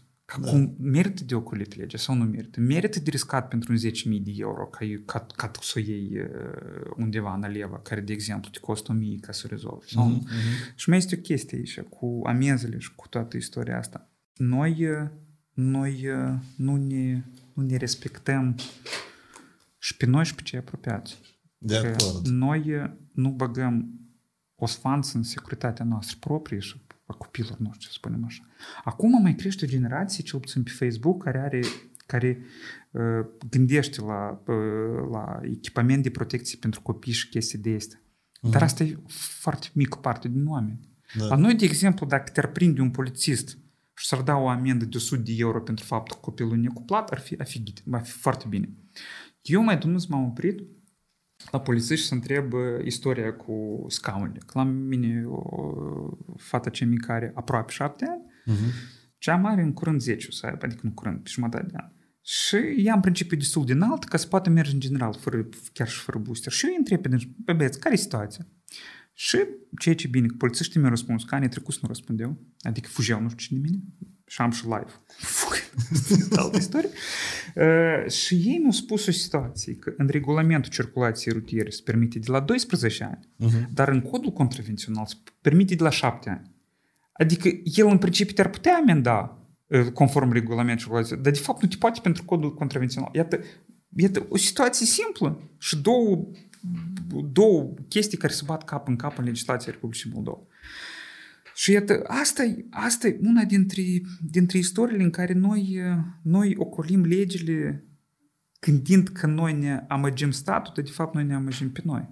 Pentru că pe drumurile noastre să nu ai un scaun normal de securitate pentru copii, asta e nu că neglijență, asta e poherism de cea mai mare calitate, pentru că la noi sunt niște gonșiși care, da, lui în crâlă, eu sunt fișor de deputat și eu să rezolv, el, tata să rezolve. Cazul ăla cu Porsche-ul și cu troleibuzul în Chișinău de an trecut, acum, îți aminte? La Buiucan era un caz. Cu Padrușca și aia? Da. Asta e că să dai de așa un caz apă. Da, eu atunci tot am pus primul fotografiile și pe urmă numai cineva acolo ne-a spus că e de fapt e vie și s-a dus în Israel și oamenii scot ochii pentru asta, deși eu am scris că există surse care spun, dar oamenii oricum scot din ochii pentru chestia chiar că le-a spus că e zi și nu e zi. Asta a fost tare trist, dar au mai fost situații. Au fost multe situații și întotdeauna a fost situația cu mânzatul. Când el mergea cu fica lui, cu Porsche, adică el mergea cu soții, să-mi pare că pe scaunile din față Porsche era decapotabil și copilul pur și simplu ținea și de scaune și mergea pe centrul Chișinău. Nu, cu dată. Dar acolo este situația când pare chiar socusul închis pe dânsul și socusul cred că își mai plătește bani, țineți-l acolo lipcaș. Nu, uite, din ce ești spui tu, pe de-o parte, adică urmărind, ajung așa la un gând că, pe de-o parte, poporul moldav se supără pe guvernare că guvernarea fură, pe de altă parte poporul moldav încalcă și ocolesc legislația că vor să fure statul și să demonstreze la stat că e un paradox, înțelegi? Nu, asta nu e paradox, noi toți suntem la fel. Pur și simplu, adică el supără, poporul supără pe ce cum el. Și când oamenii spun că guvernarea este oglinda poporului, că tu acum ai concluzionat exact proverbul, guvernarea este oglinda poporului. Poporul supără pe guvernare, guvernarea supără pe popor. Că iaca Natalia Gavriliță, prim-ministrul Republicii Moldova, numită în popor Fiona, soția mea să-mi dă în cap pentru că faptul că am spus Fiona. Deci Natalia Gavriliță explică faptul că poporul nu înțelege că de fapt inflaționismul, dacă te aștepți și inflație, e o să fie.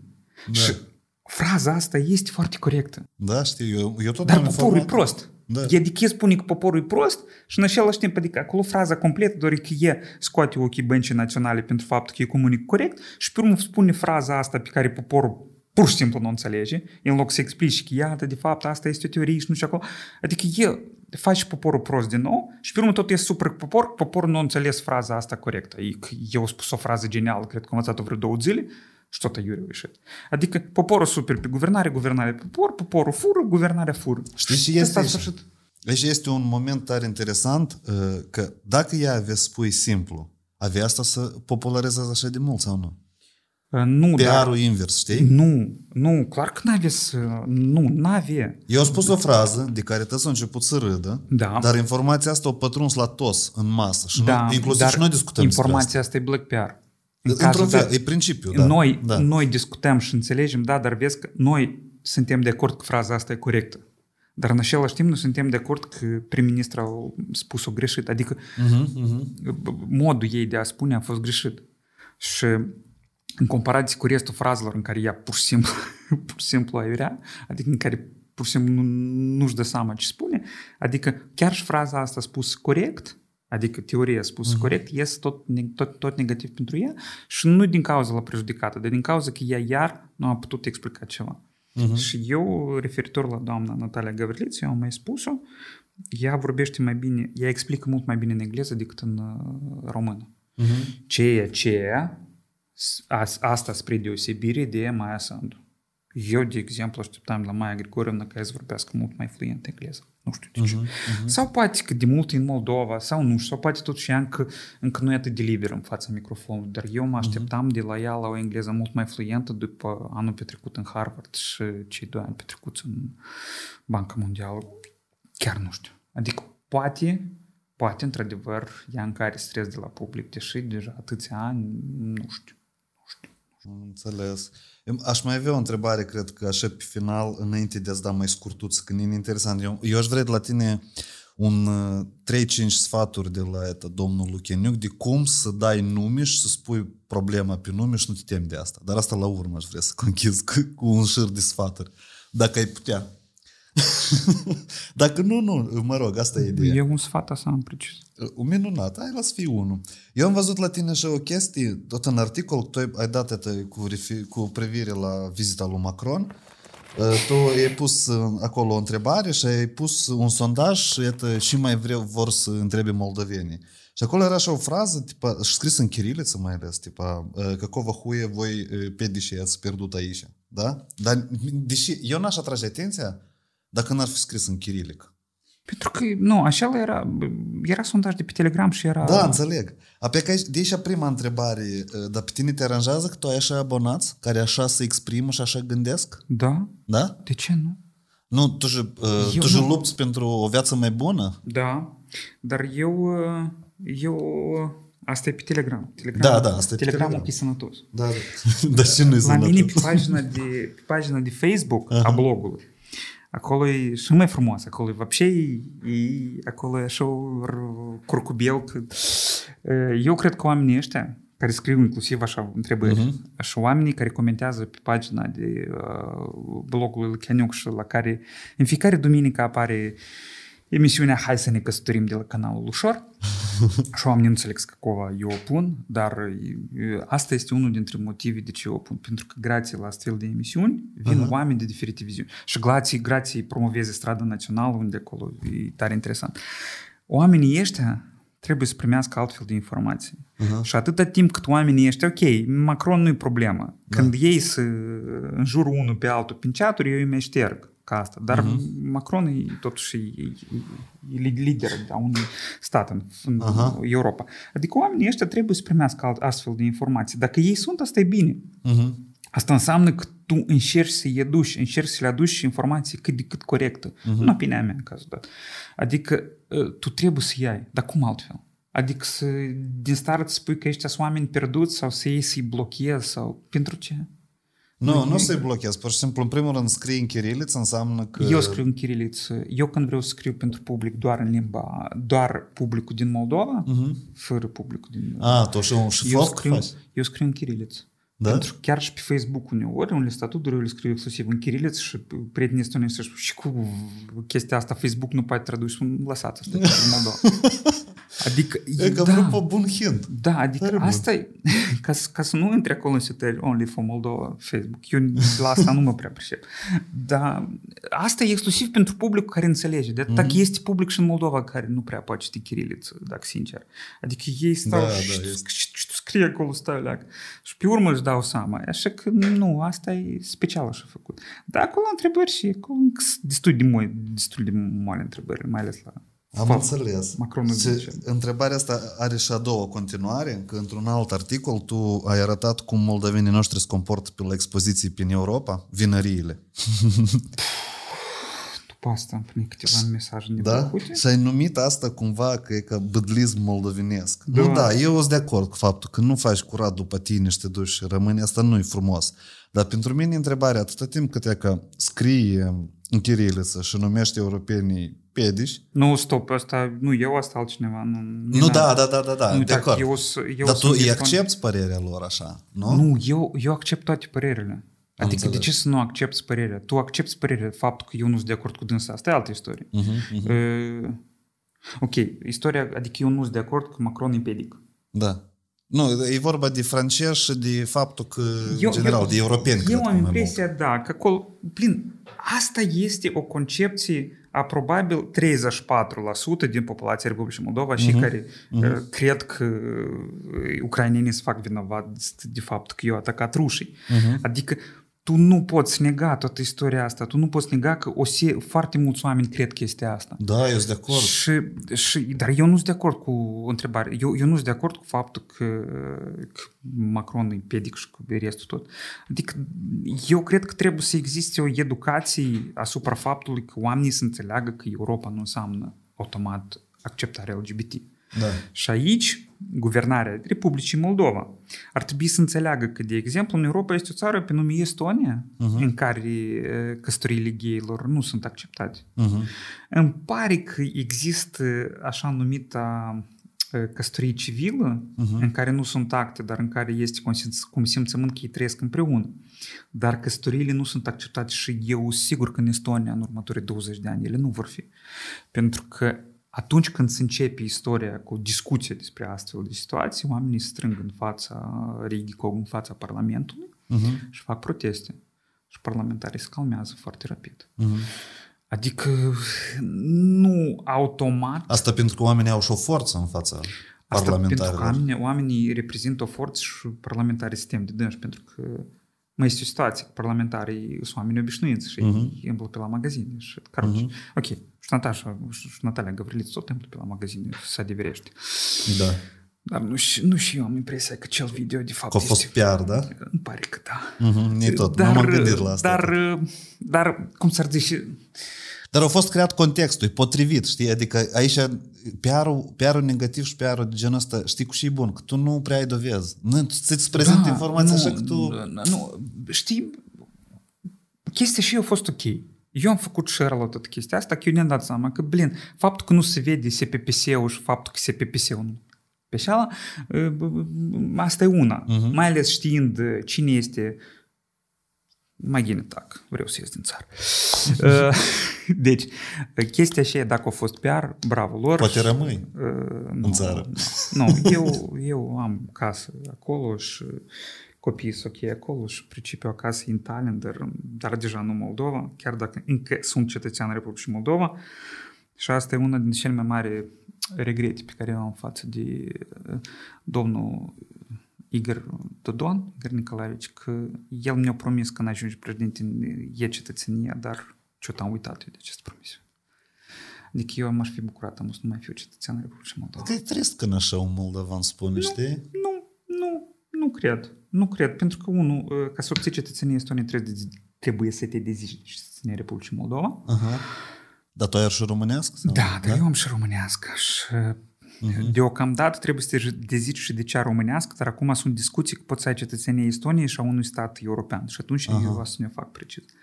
Dar doi, problema este că tot mai mulți voci spun că cei care gândesc altfel decât guvernarea, tot mai multe voci spun, nu neapărat, că vor fi presați și chestii de astea și inclusiv după toată istoria asta cu Ion Harghel, dacă urmăriți subiectul, și eu am primit câteva mesaje că tu ești pe spisuc. Și... Eu n-am urmărit nici, nu știu. Asta înseamnă că și eu pot și pe spisuc, că te-am invitat pe tine aici și noi discutăm asta public. Dar eu îți spun sigur că dintre și trei oameni care se uită, dar și cinci oameni care se uită, doi ați și din SIS, unul din SPPS și vreo doi din procuratură. Adică e tare atentă să asculte dacă cumva eu am spus ceva și spate. Te-a adăugat la dosar pe acolo. Am înțeles. Prostii de asta moldovenească, oamenii în loc să fac și trebuie, stau și stracesc documente. Dar cu benzina, ne-a plăcut că articolul... Eu am aflat, tot ne-au spus prietenii, chestia că moldovenii noștri vin benzina în Ucraina. Adică tot se revoltă. Băi, s-a scumpit benzina și se arată cu degetul în Maia. E așa e cel puțin. Știi de ce? Dar tot tăți... Pentru că până la asta Maia o arătat cu degetul la cine? La ruși? La Dodon. Am înțeles. Adică tu până mă arătai cu degetul la prezident că el e genovat de gaz și de benzină și amutăți când arată cu degetul la tine, tu spui, nu, dar de fapt prețurile se regulează internațional, pe bursa internațională și noi avem Andrei și chestii de astea. Dar ai arătat până mă la Dodon. Până mă, tu te referi în campania electorală? Da? Mă refer în campania electorală, mă refer la protestele și ele la Andrei, că Andrei micșorați benzina, micșorați gazul. Adică nu până amu era una, dar amu brusc s-a schimbat, nu, haidea, ce super. Eu nu cred că trebuie să se supere mai pe chestia asta nu, și vapșe nu. Dar ce nu întreprinde nică? Asta înseamnă că e normal. să vinzi toată benzina în Ucraina? Eu nu cred că mai eu o să revin cu presupunerile de-a mea. Uh-huh. Totuși, criza s-a rezolvat, așa? Eu cred că s-a bătut la capul de asfalt vreo 2 și s-a liniștit. Nu, altfel în Moldova nu poți rezolva. Am direct de importatori. S-a rezolvat criza, s-a rezolvat. Nu se mai vinde atâta. Eu cred că cineva a pățit-o, da? O trasă la răspundere. Eu cred că cineva nu a pățit-o. Hai să spun așa. Pe timpul lui Filat, uh-huh, când importatorii de benzină aiureau, ei toți erau chemați la covor, uh-huh, la Filat. Și după asta benzina sau rămânea în preț la fel, sau chiar scădea. Uh-huh. Acum probabil tot au fost chemați la o discuție neformală și le s-au explicat că tax, cât vouă vă trebuie acolo să exportați? 10%. Ia că voi aveți marja asta, vă rog frumos în fiecare dimineață pe foiți scrieți. Astfel încât ca la cetățenii Republicii Moldova să ajungă benzină. Dacă nu vă ajunge cumva să exportați la hahol, aduceți mai multă. Dar astfel încât volumul ăsta care trebuiește pentru Moldova să rămână în Moldova. Da. Și dacă cumva așa cu leva, așa cu prava, noi să grăim altfel. Și gata, dar cum se rezolvă în Moldova în situație de asta? Și eu mă bucur că s-a rezolvat. Și eu cred că cam așa a fost rezolvat. Nu по-другому, никак. Am înțeles. Nu știu. Adică, cred că așa. S-a rezolvat? S-a rezolvat. Imediat după. Nu știu. Crezi că cumva s-au strâns importatorii și au spus oi, hai și le-am face un ghini la moldoveni și nu mai vinde la hahol. Aha, da, precis. Da, uite, tu crezi în viitorul Moldovei? Că noi străim ghini? Cel puțin copchii noștri. Sau nu crezi? Copchii mei străiesc super bine. Nu, tu ești, vorbim de Estonia, dar de Moldova? Nu știu, eu nu m-am gândit la chestia asta. Adică eu rămân la ideea că noi fiecare trebuie să ne gândim o leacă și la noi. Adică dacă noi străim bine, o să fie bine la toți.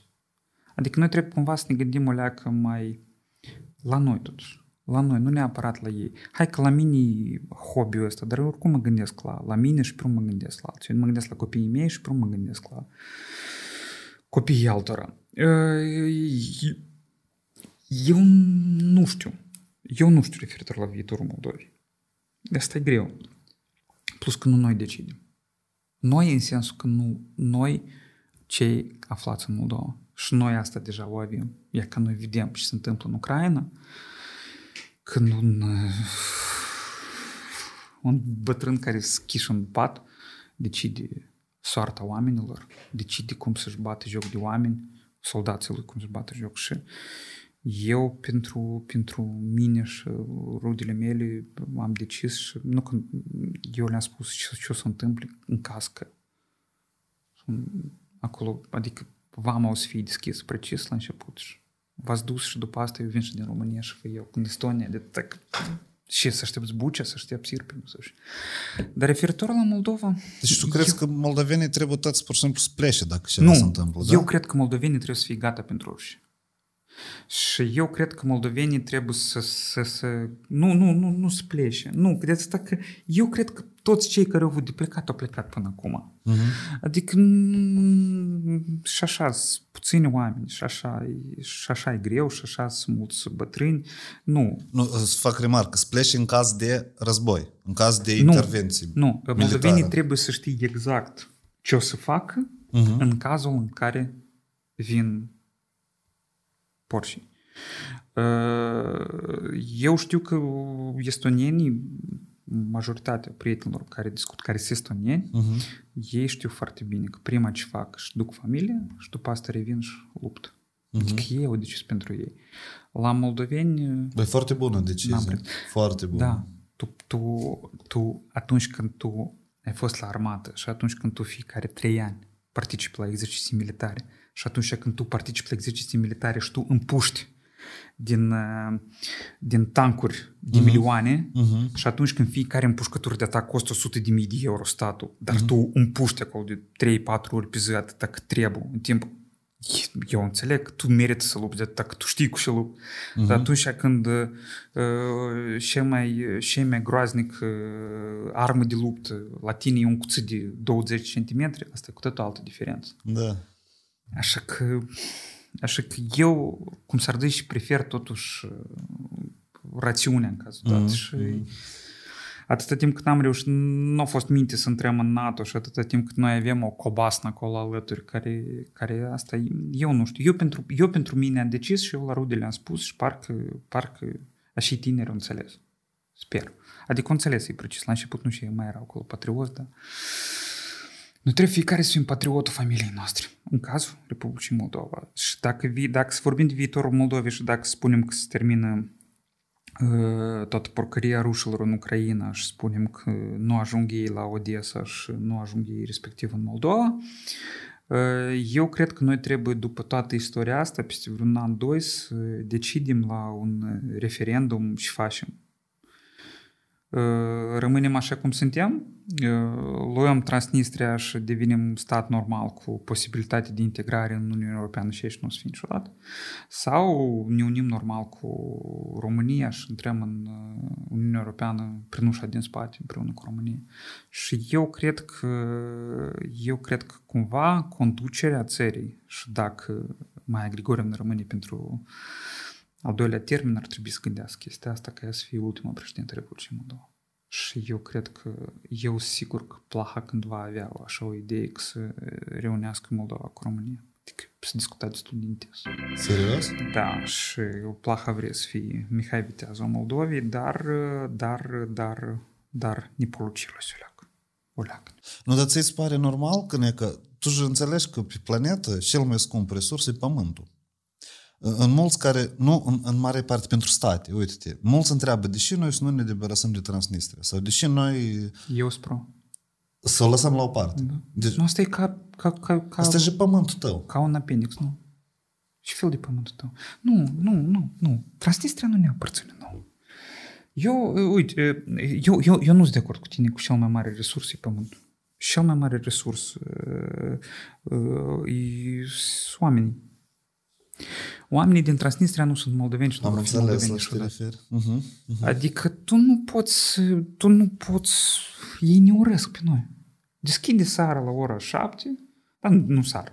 Azi, de exemplu, te duci acasă la ora 11 și deschide Pervei Pridnestrovski pe YouTube.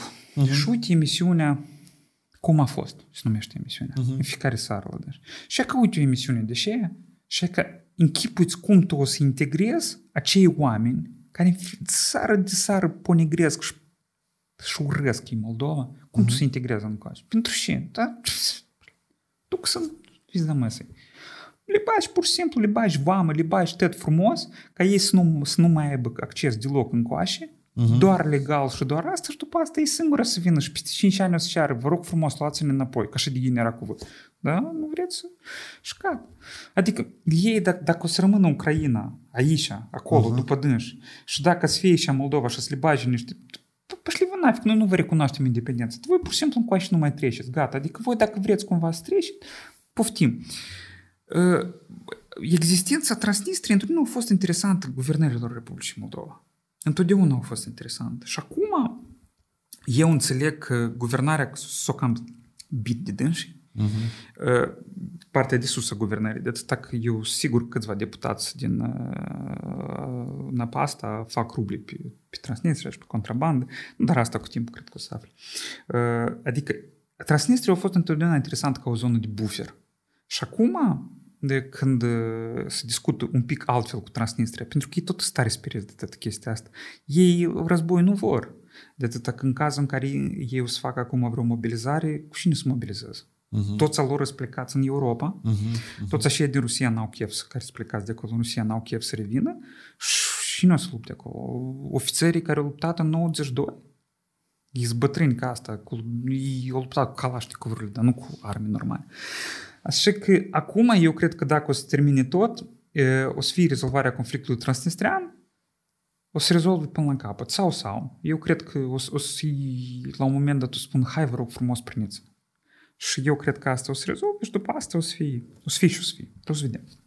Oamenii care au așa puteri de regulă, că eu stau și mă gândesc să unească Moldova cu România, cui din actuala guvernare ar fi interesant asta? Pentru că aici sunt forță. Chișinău reprezintă o forță politică, forță economică și tu cumva cedezi drepturile la alții, știi? Da, există, dar după cum am spus, spre sfârșitul mandatului doamnei Maia Sandu, al celui de-al doilea mandat, ea ar putea face chestia asta. E, acum nu există niciun interes. Jumătate din oameni care mă astea udă pe spui că nu, noi nu votăm. Tu îi sperii oamenii. Nu cred.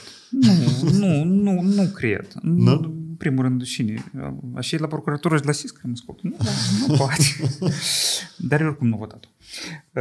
Nu. Eu cred că, pur și simplu, trebuie să fie în conjunctură corect și multe chestii. Și să vedem ce o să fie, că acum o să fie foarte greu. Acum, dacă ei într-adevăr să apuc să implementeze reformele europene, o să fie foarte greu. O, da, da, eu sunt de acord cu asta. O să fie foarte greu și eu să aibă nevoie de fig eu znaci comunicatorii o să aibă nevoie. Dacă ei, eu spunem că guvernarea Filat au avut comunicatori cu cei mai puține diplome, care nu erau teoreticieni, dar erau practicieni și erau cei mai buni.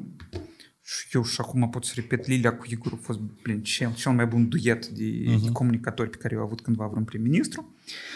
Dar acum ei au comunicatori cu cele mai multe diplome, dar care deloc nu sunt practici. Adică ei sunt foarte buni teoreticieni, dar când ajungi la practică, oi stai o leac, îmi pare că e și o leac altfel.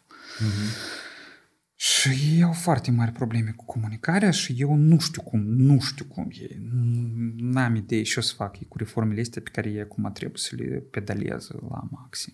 Și mai ales cu așa echipă, garnitură guvernamentală, dacă ei nu s-a apucă urgent de schimbat, a să fie foarte trist. Mai ales că, așa că Andrei Spânu, de care pomeneai tu, el a alungat foarte mulți oameni și acum nu are cu cine lucra. Și asta e problemă pentru dâns. De atât el că mai dună să lăuda cu Oleg Filat, un manager foarte bun la calea ferată din Moldova, pe care el la început de domnie la minister nu prea l-avea la inimă. Și slava Domnului că cineva i-a explicat în termeni simpli, Oleg trebuie să rămână și iată Oleg face față foarte bine la calea ferată din Moldova și acolo este un progres evident, cresc salariile, problema este alta acum. Ei nu au bani, nu au oameni să angajeze. Adică ei vor să facă niște proiecte noi, acolo au proiecte de infrastructură și ei nu au oameni care să lucreze. Și acolo salariile sunt tare ok. Și iarăși, unde sunt CV-urile, unde sunt anunțurile, că e greu cu comunicarea statului nostru, stă văbșe greu. El cam deloc nu stă. Adică ei, iată, asta e și problema și trebuia scriu și despre asta pe blog, dar... Hai pe final să vorbim de sfatul tău pentru cum să fii mai curajos și lupți pentru și tu lupți. Dar nu lupte pentru un viitor mai bun, pentru prosperitate, pentru educație. Da, nu, e ca pentru educație probabil. E ca pentru educația publicului, oamenilor care mă citesc, probabil da. Adică eu încerc să... Dar nu știu pentru ce eu lupt obșe. Dar nu lupt pentru mine. Precis nu lupt pentru trafic. De atâta că am nici zis, ia că tu ai 3 like-uri în cruci. Spun, da, vrei să arăt în spate și să faci? Da, apropo tu, da. De atâta că sunt foarte mulți oameni care n-au voie să pună like-uri. Ei dacă pun like-uri lor după asta să-l vin din cabinetul vecin, tu văbșe ce faci? Cum să dai nume? Cum să fii curajos? Tu e că cum ai prins firul ăsta? Că băi, dacă spui problema, o definești pe fact, ceva se rezolvă. Cum e că primele tale încercări? Cum ai ajuns tu acolo? Pentru că asta e vorba despre anume, despre cum tu ai depășit primele frici, cred că. Nu despre și gândești tu acum despre asta. Că tu ai experiență mare în asta. Eu probabil nu mă tem de politicieni și de politică. Și asta a venit la Privesc.eu. Pentru că noi pe ei, noi cu Radu, am umblat după ei o grămadă și noi prosta îi știam tot. Inclusiv cum duci la viceu. Adică ei sunt niște oameni mult mai fricoși decât suntem noi, politicieni. Și eu aici mă refer numai la politicieni, nu mă refer la alți oameni. Sau la oameni angajați în sectorul public. În cazul medicilor din ministeri și chestii de astea. Adică ei sunt oameni la fel ca noi, sunt oameni obișnuiți, așa că nu trebuie să fie frică de cineva care el mai tare se teme de tine. Adică, în primul rând, nu că eu mi-am făcut un nume, Da, asta, ok, asta vine și din experiență, pentru că odată a fost o istorie pe care tu precis că nu știi, cu un avion, scrie soția și... Da, e ok.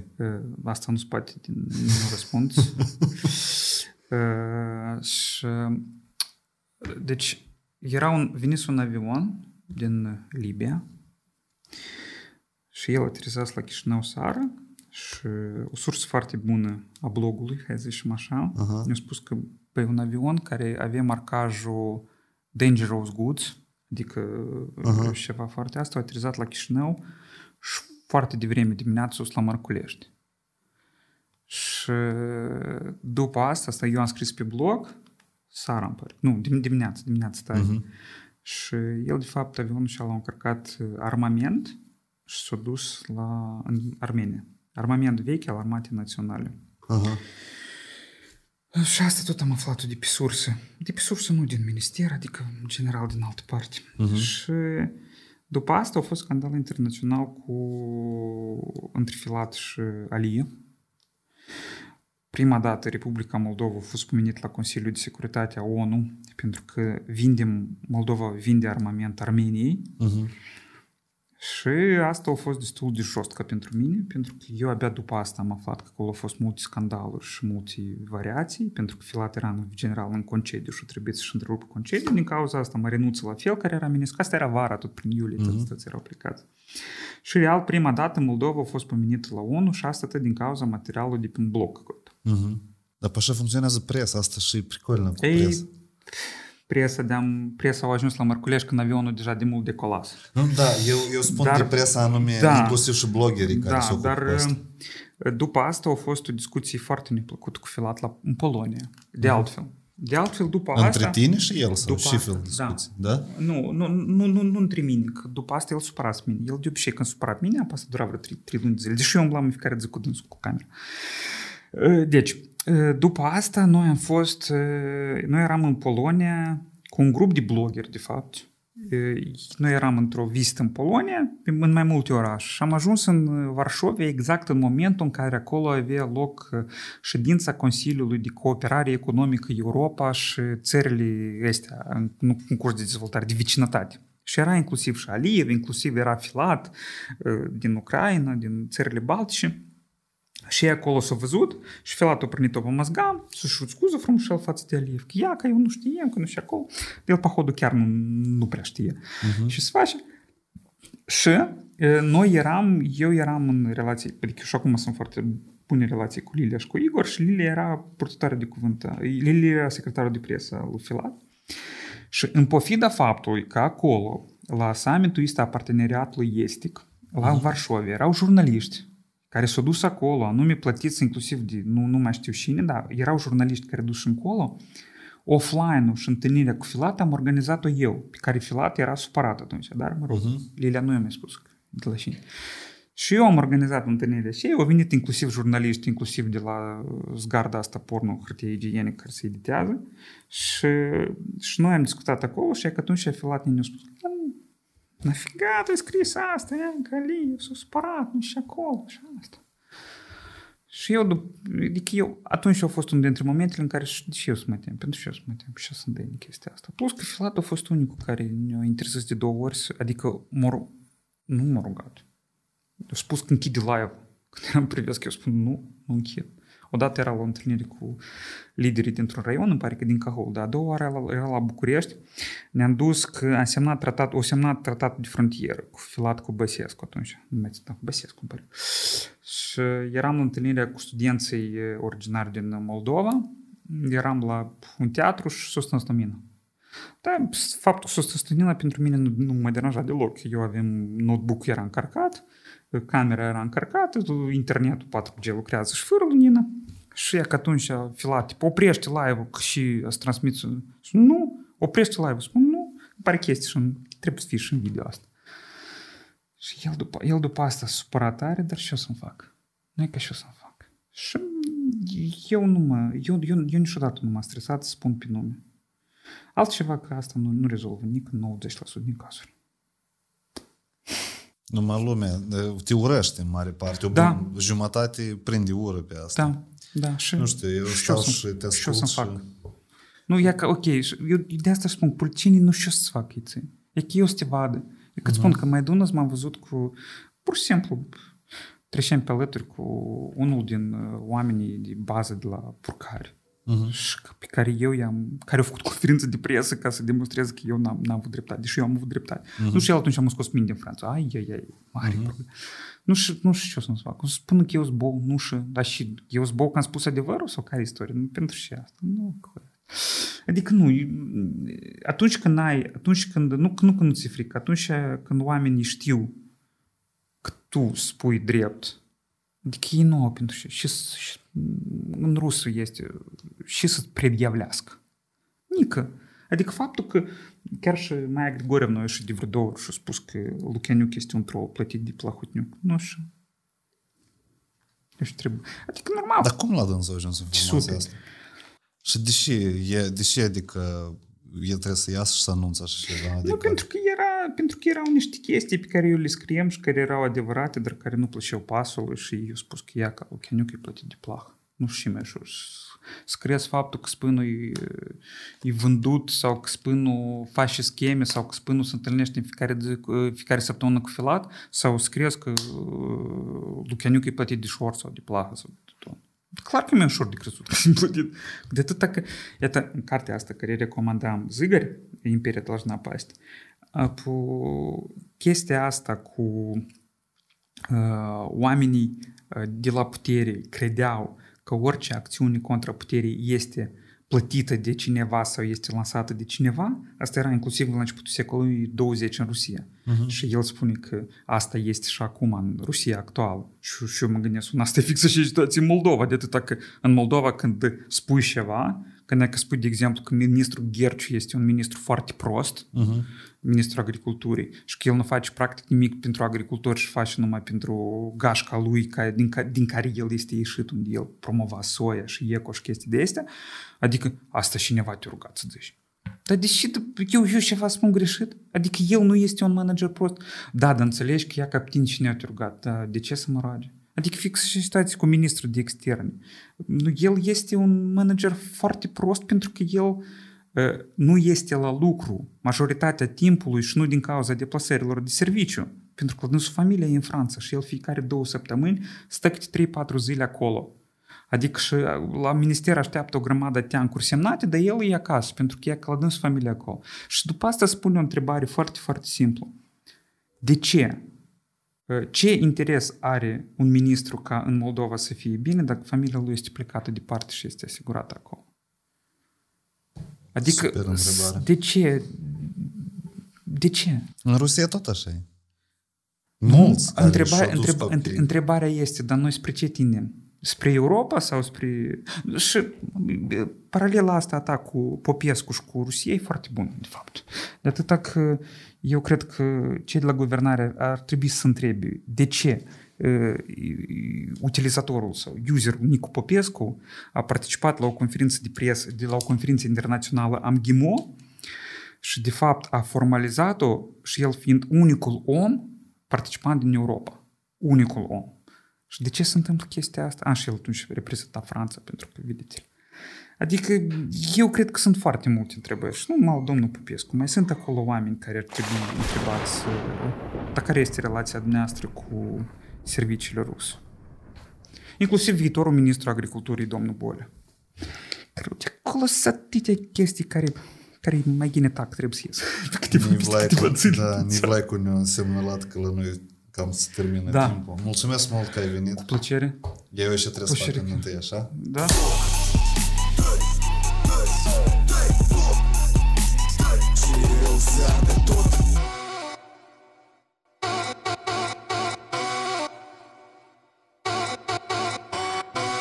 Am plecat în câmpul drept să mă întâlnesc cu tot ce e rău.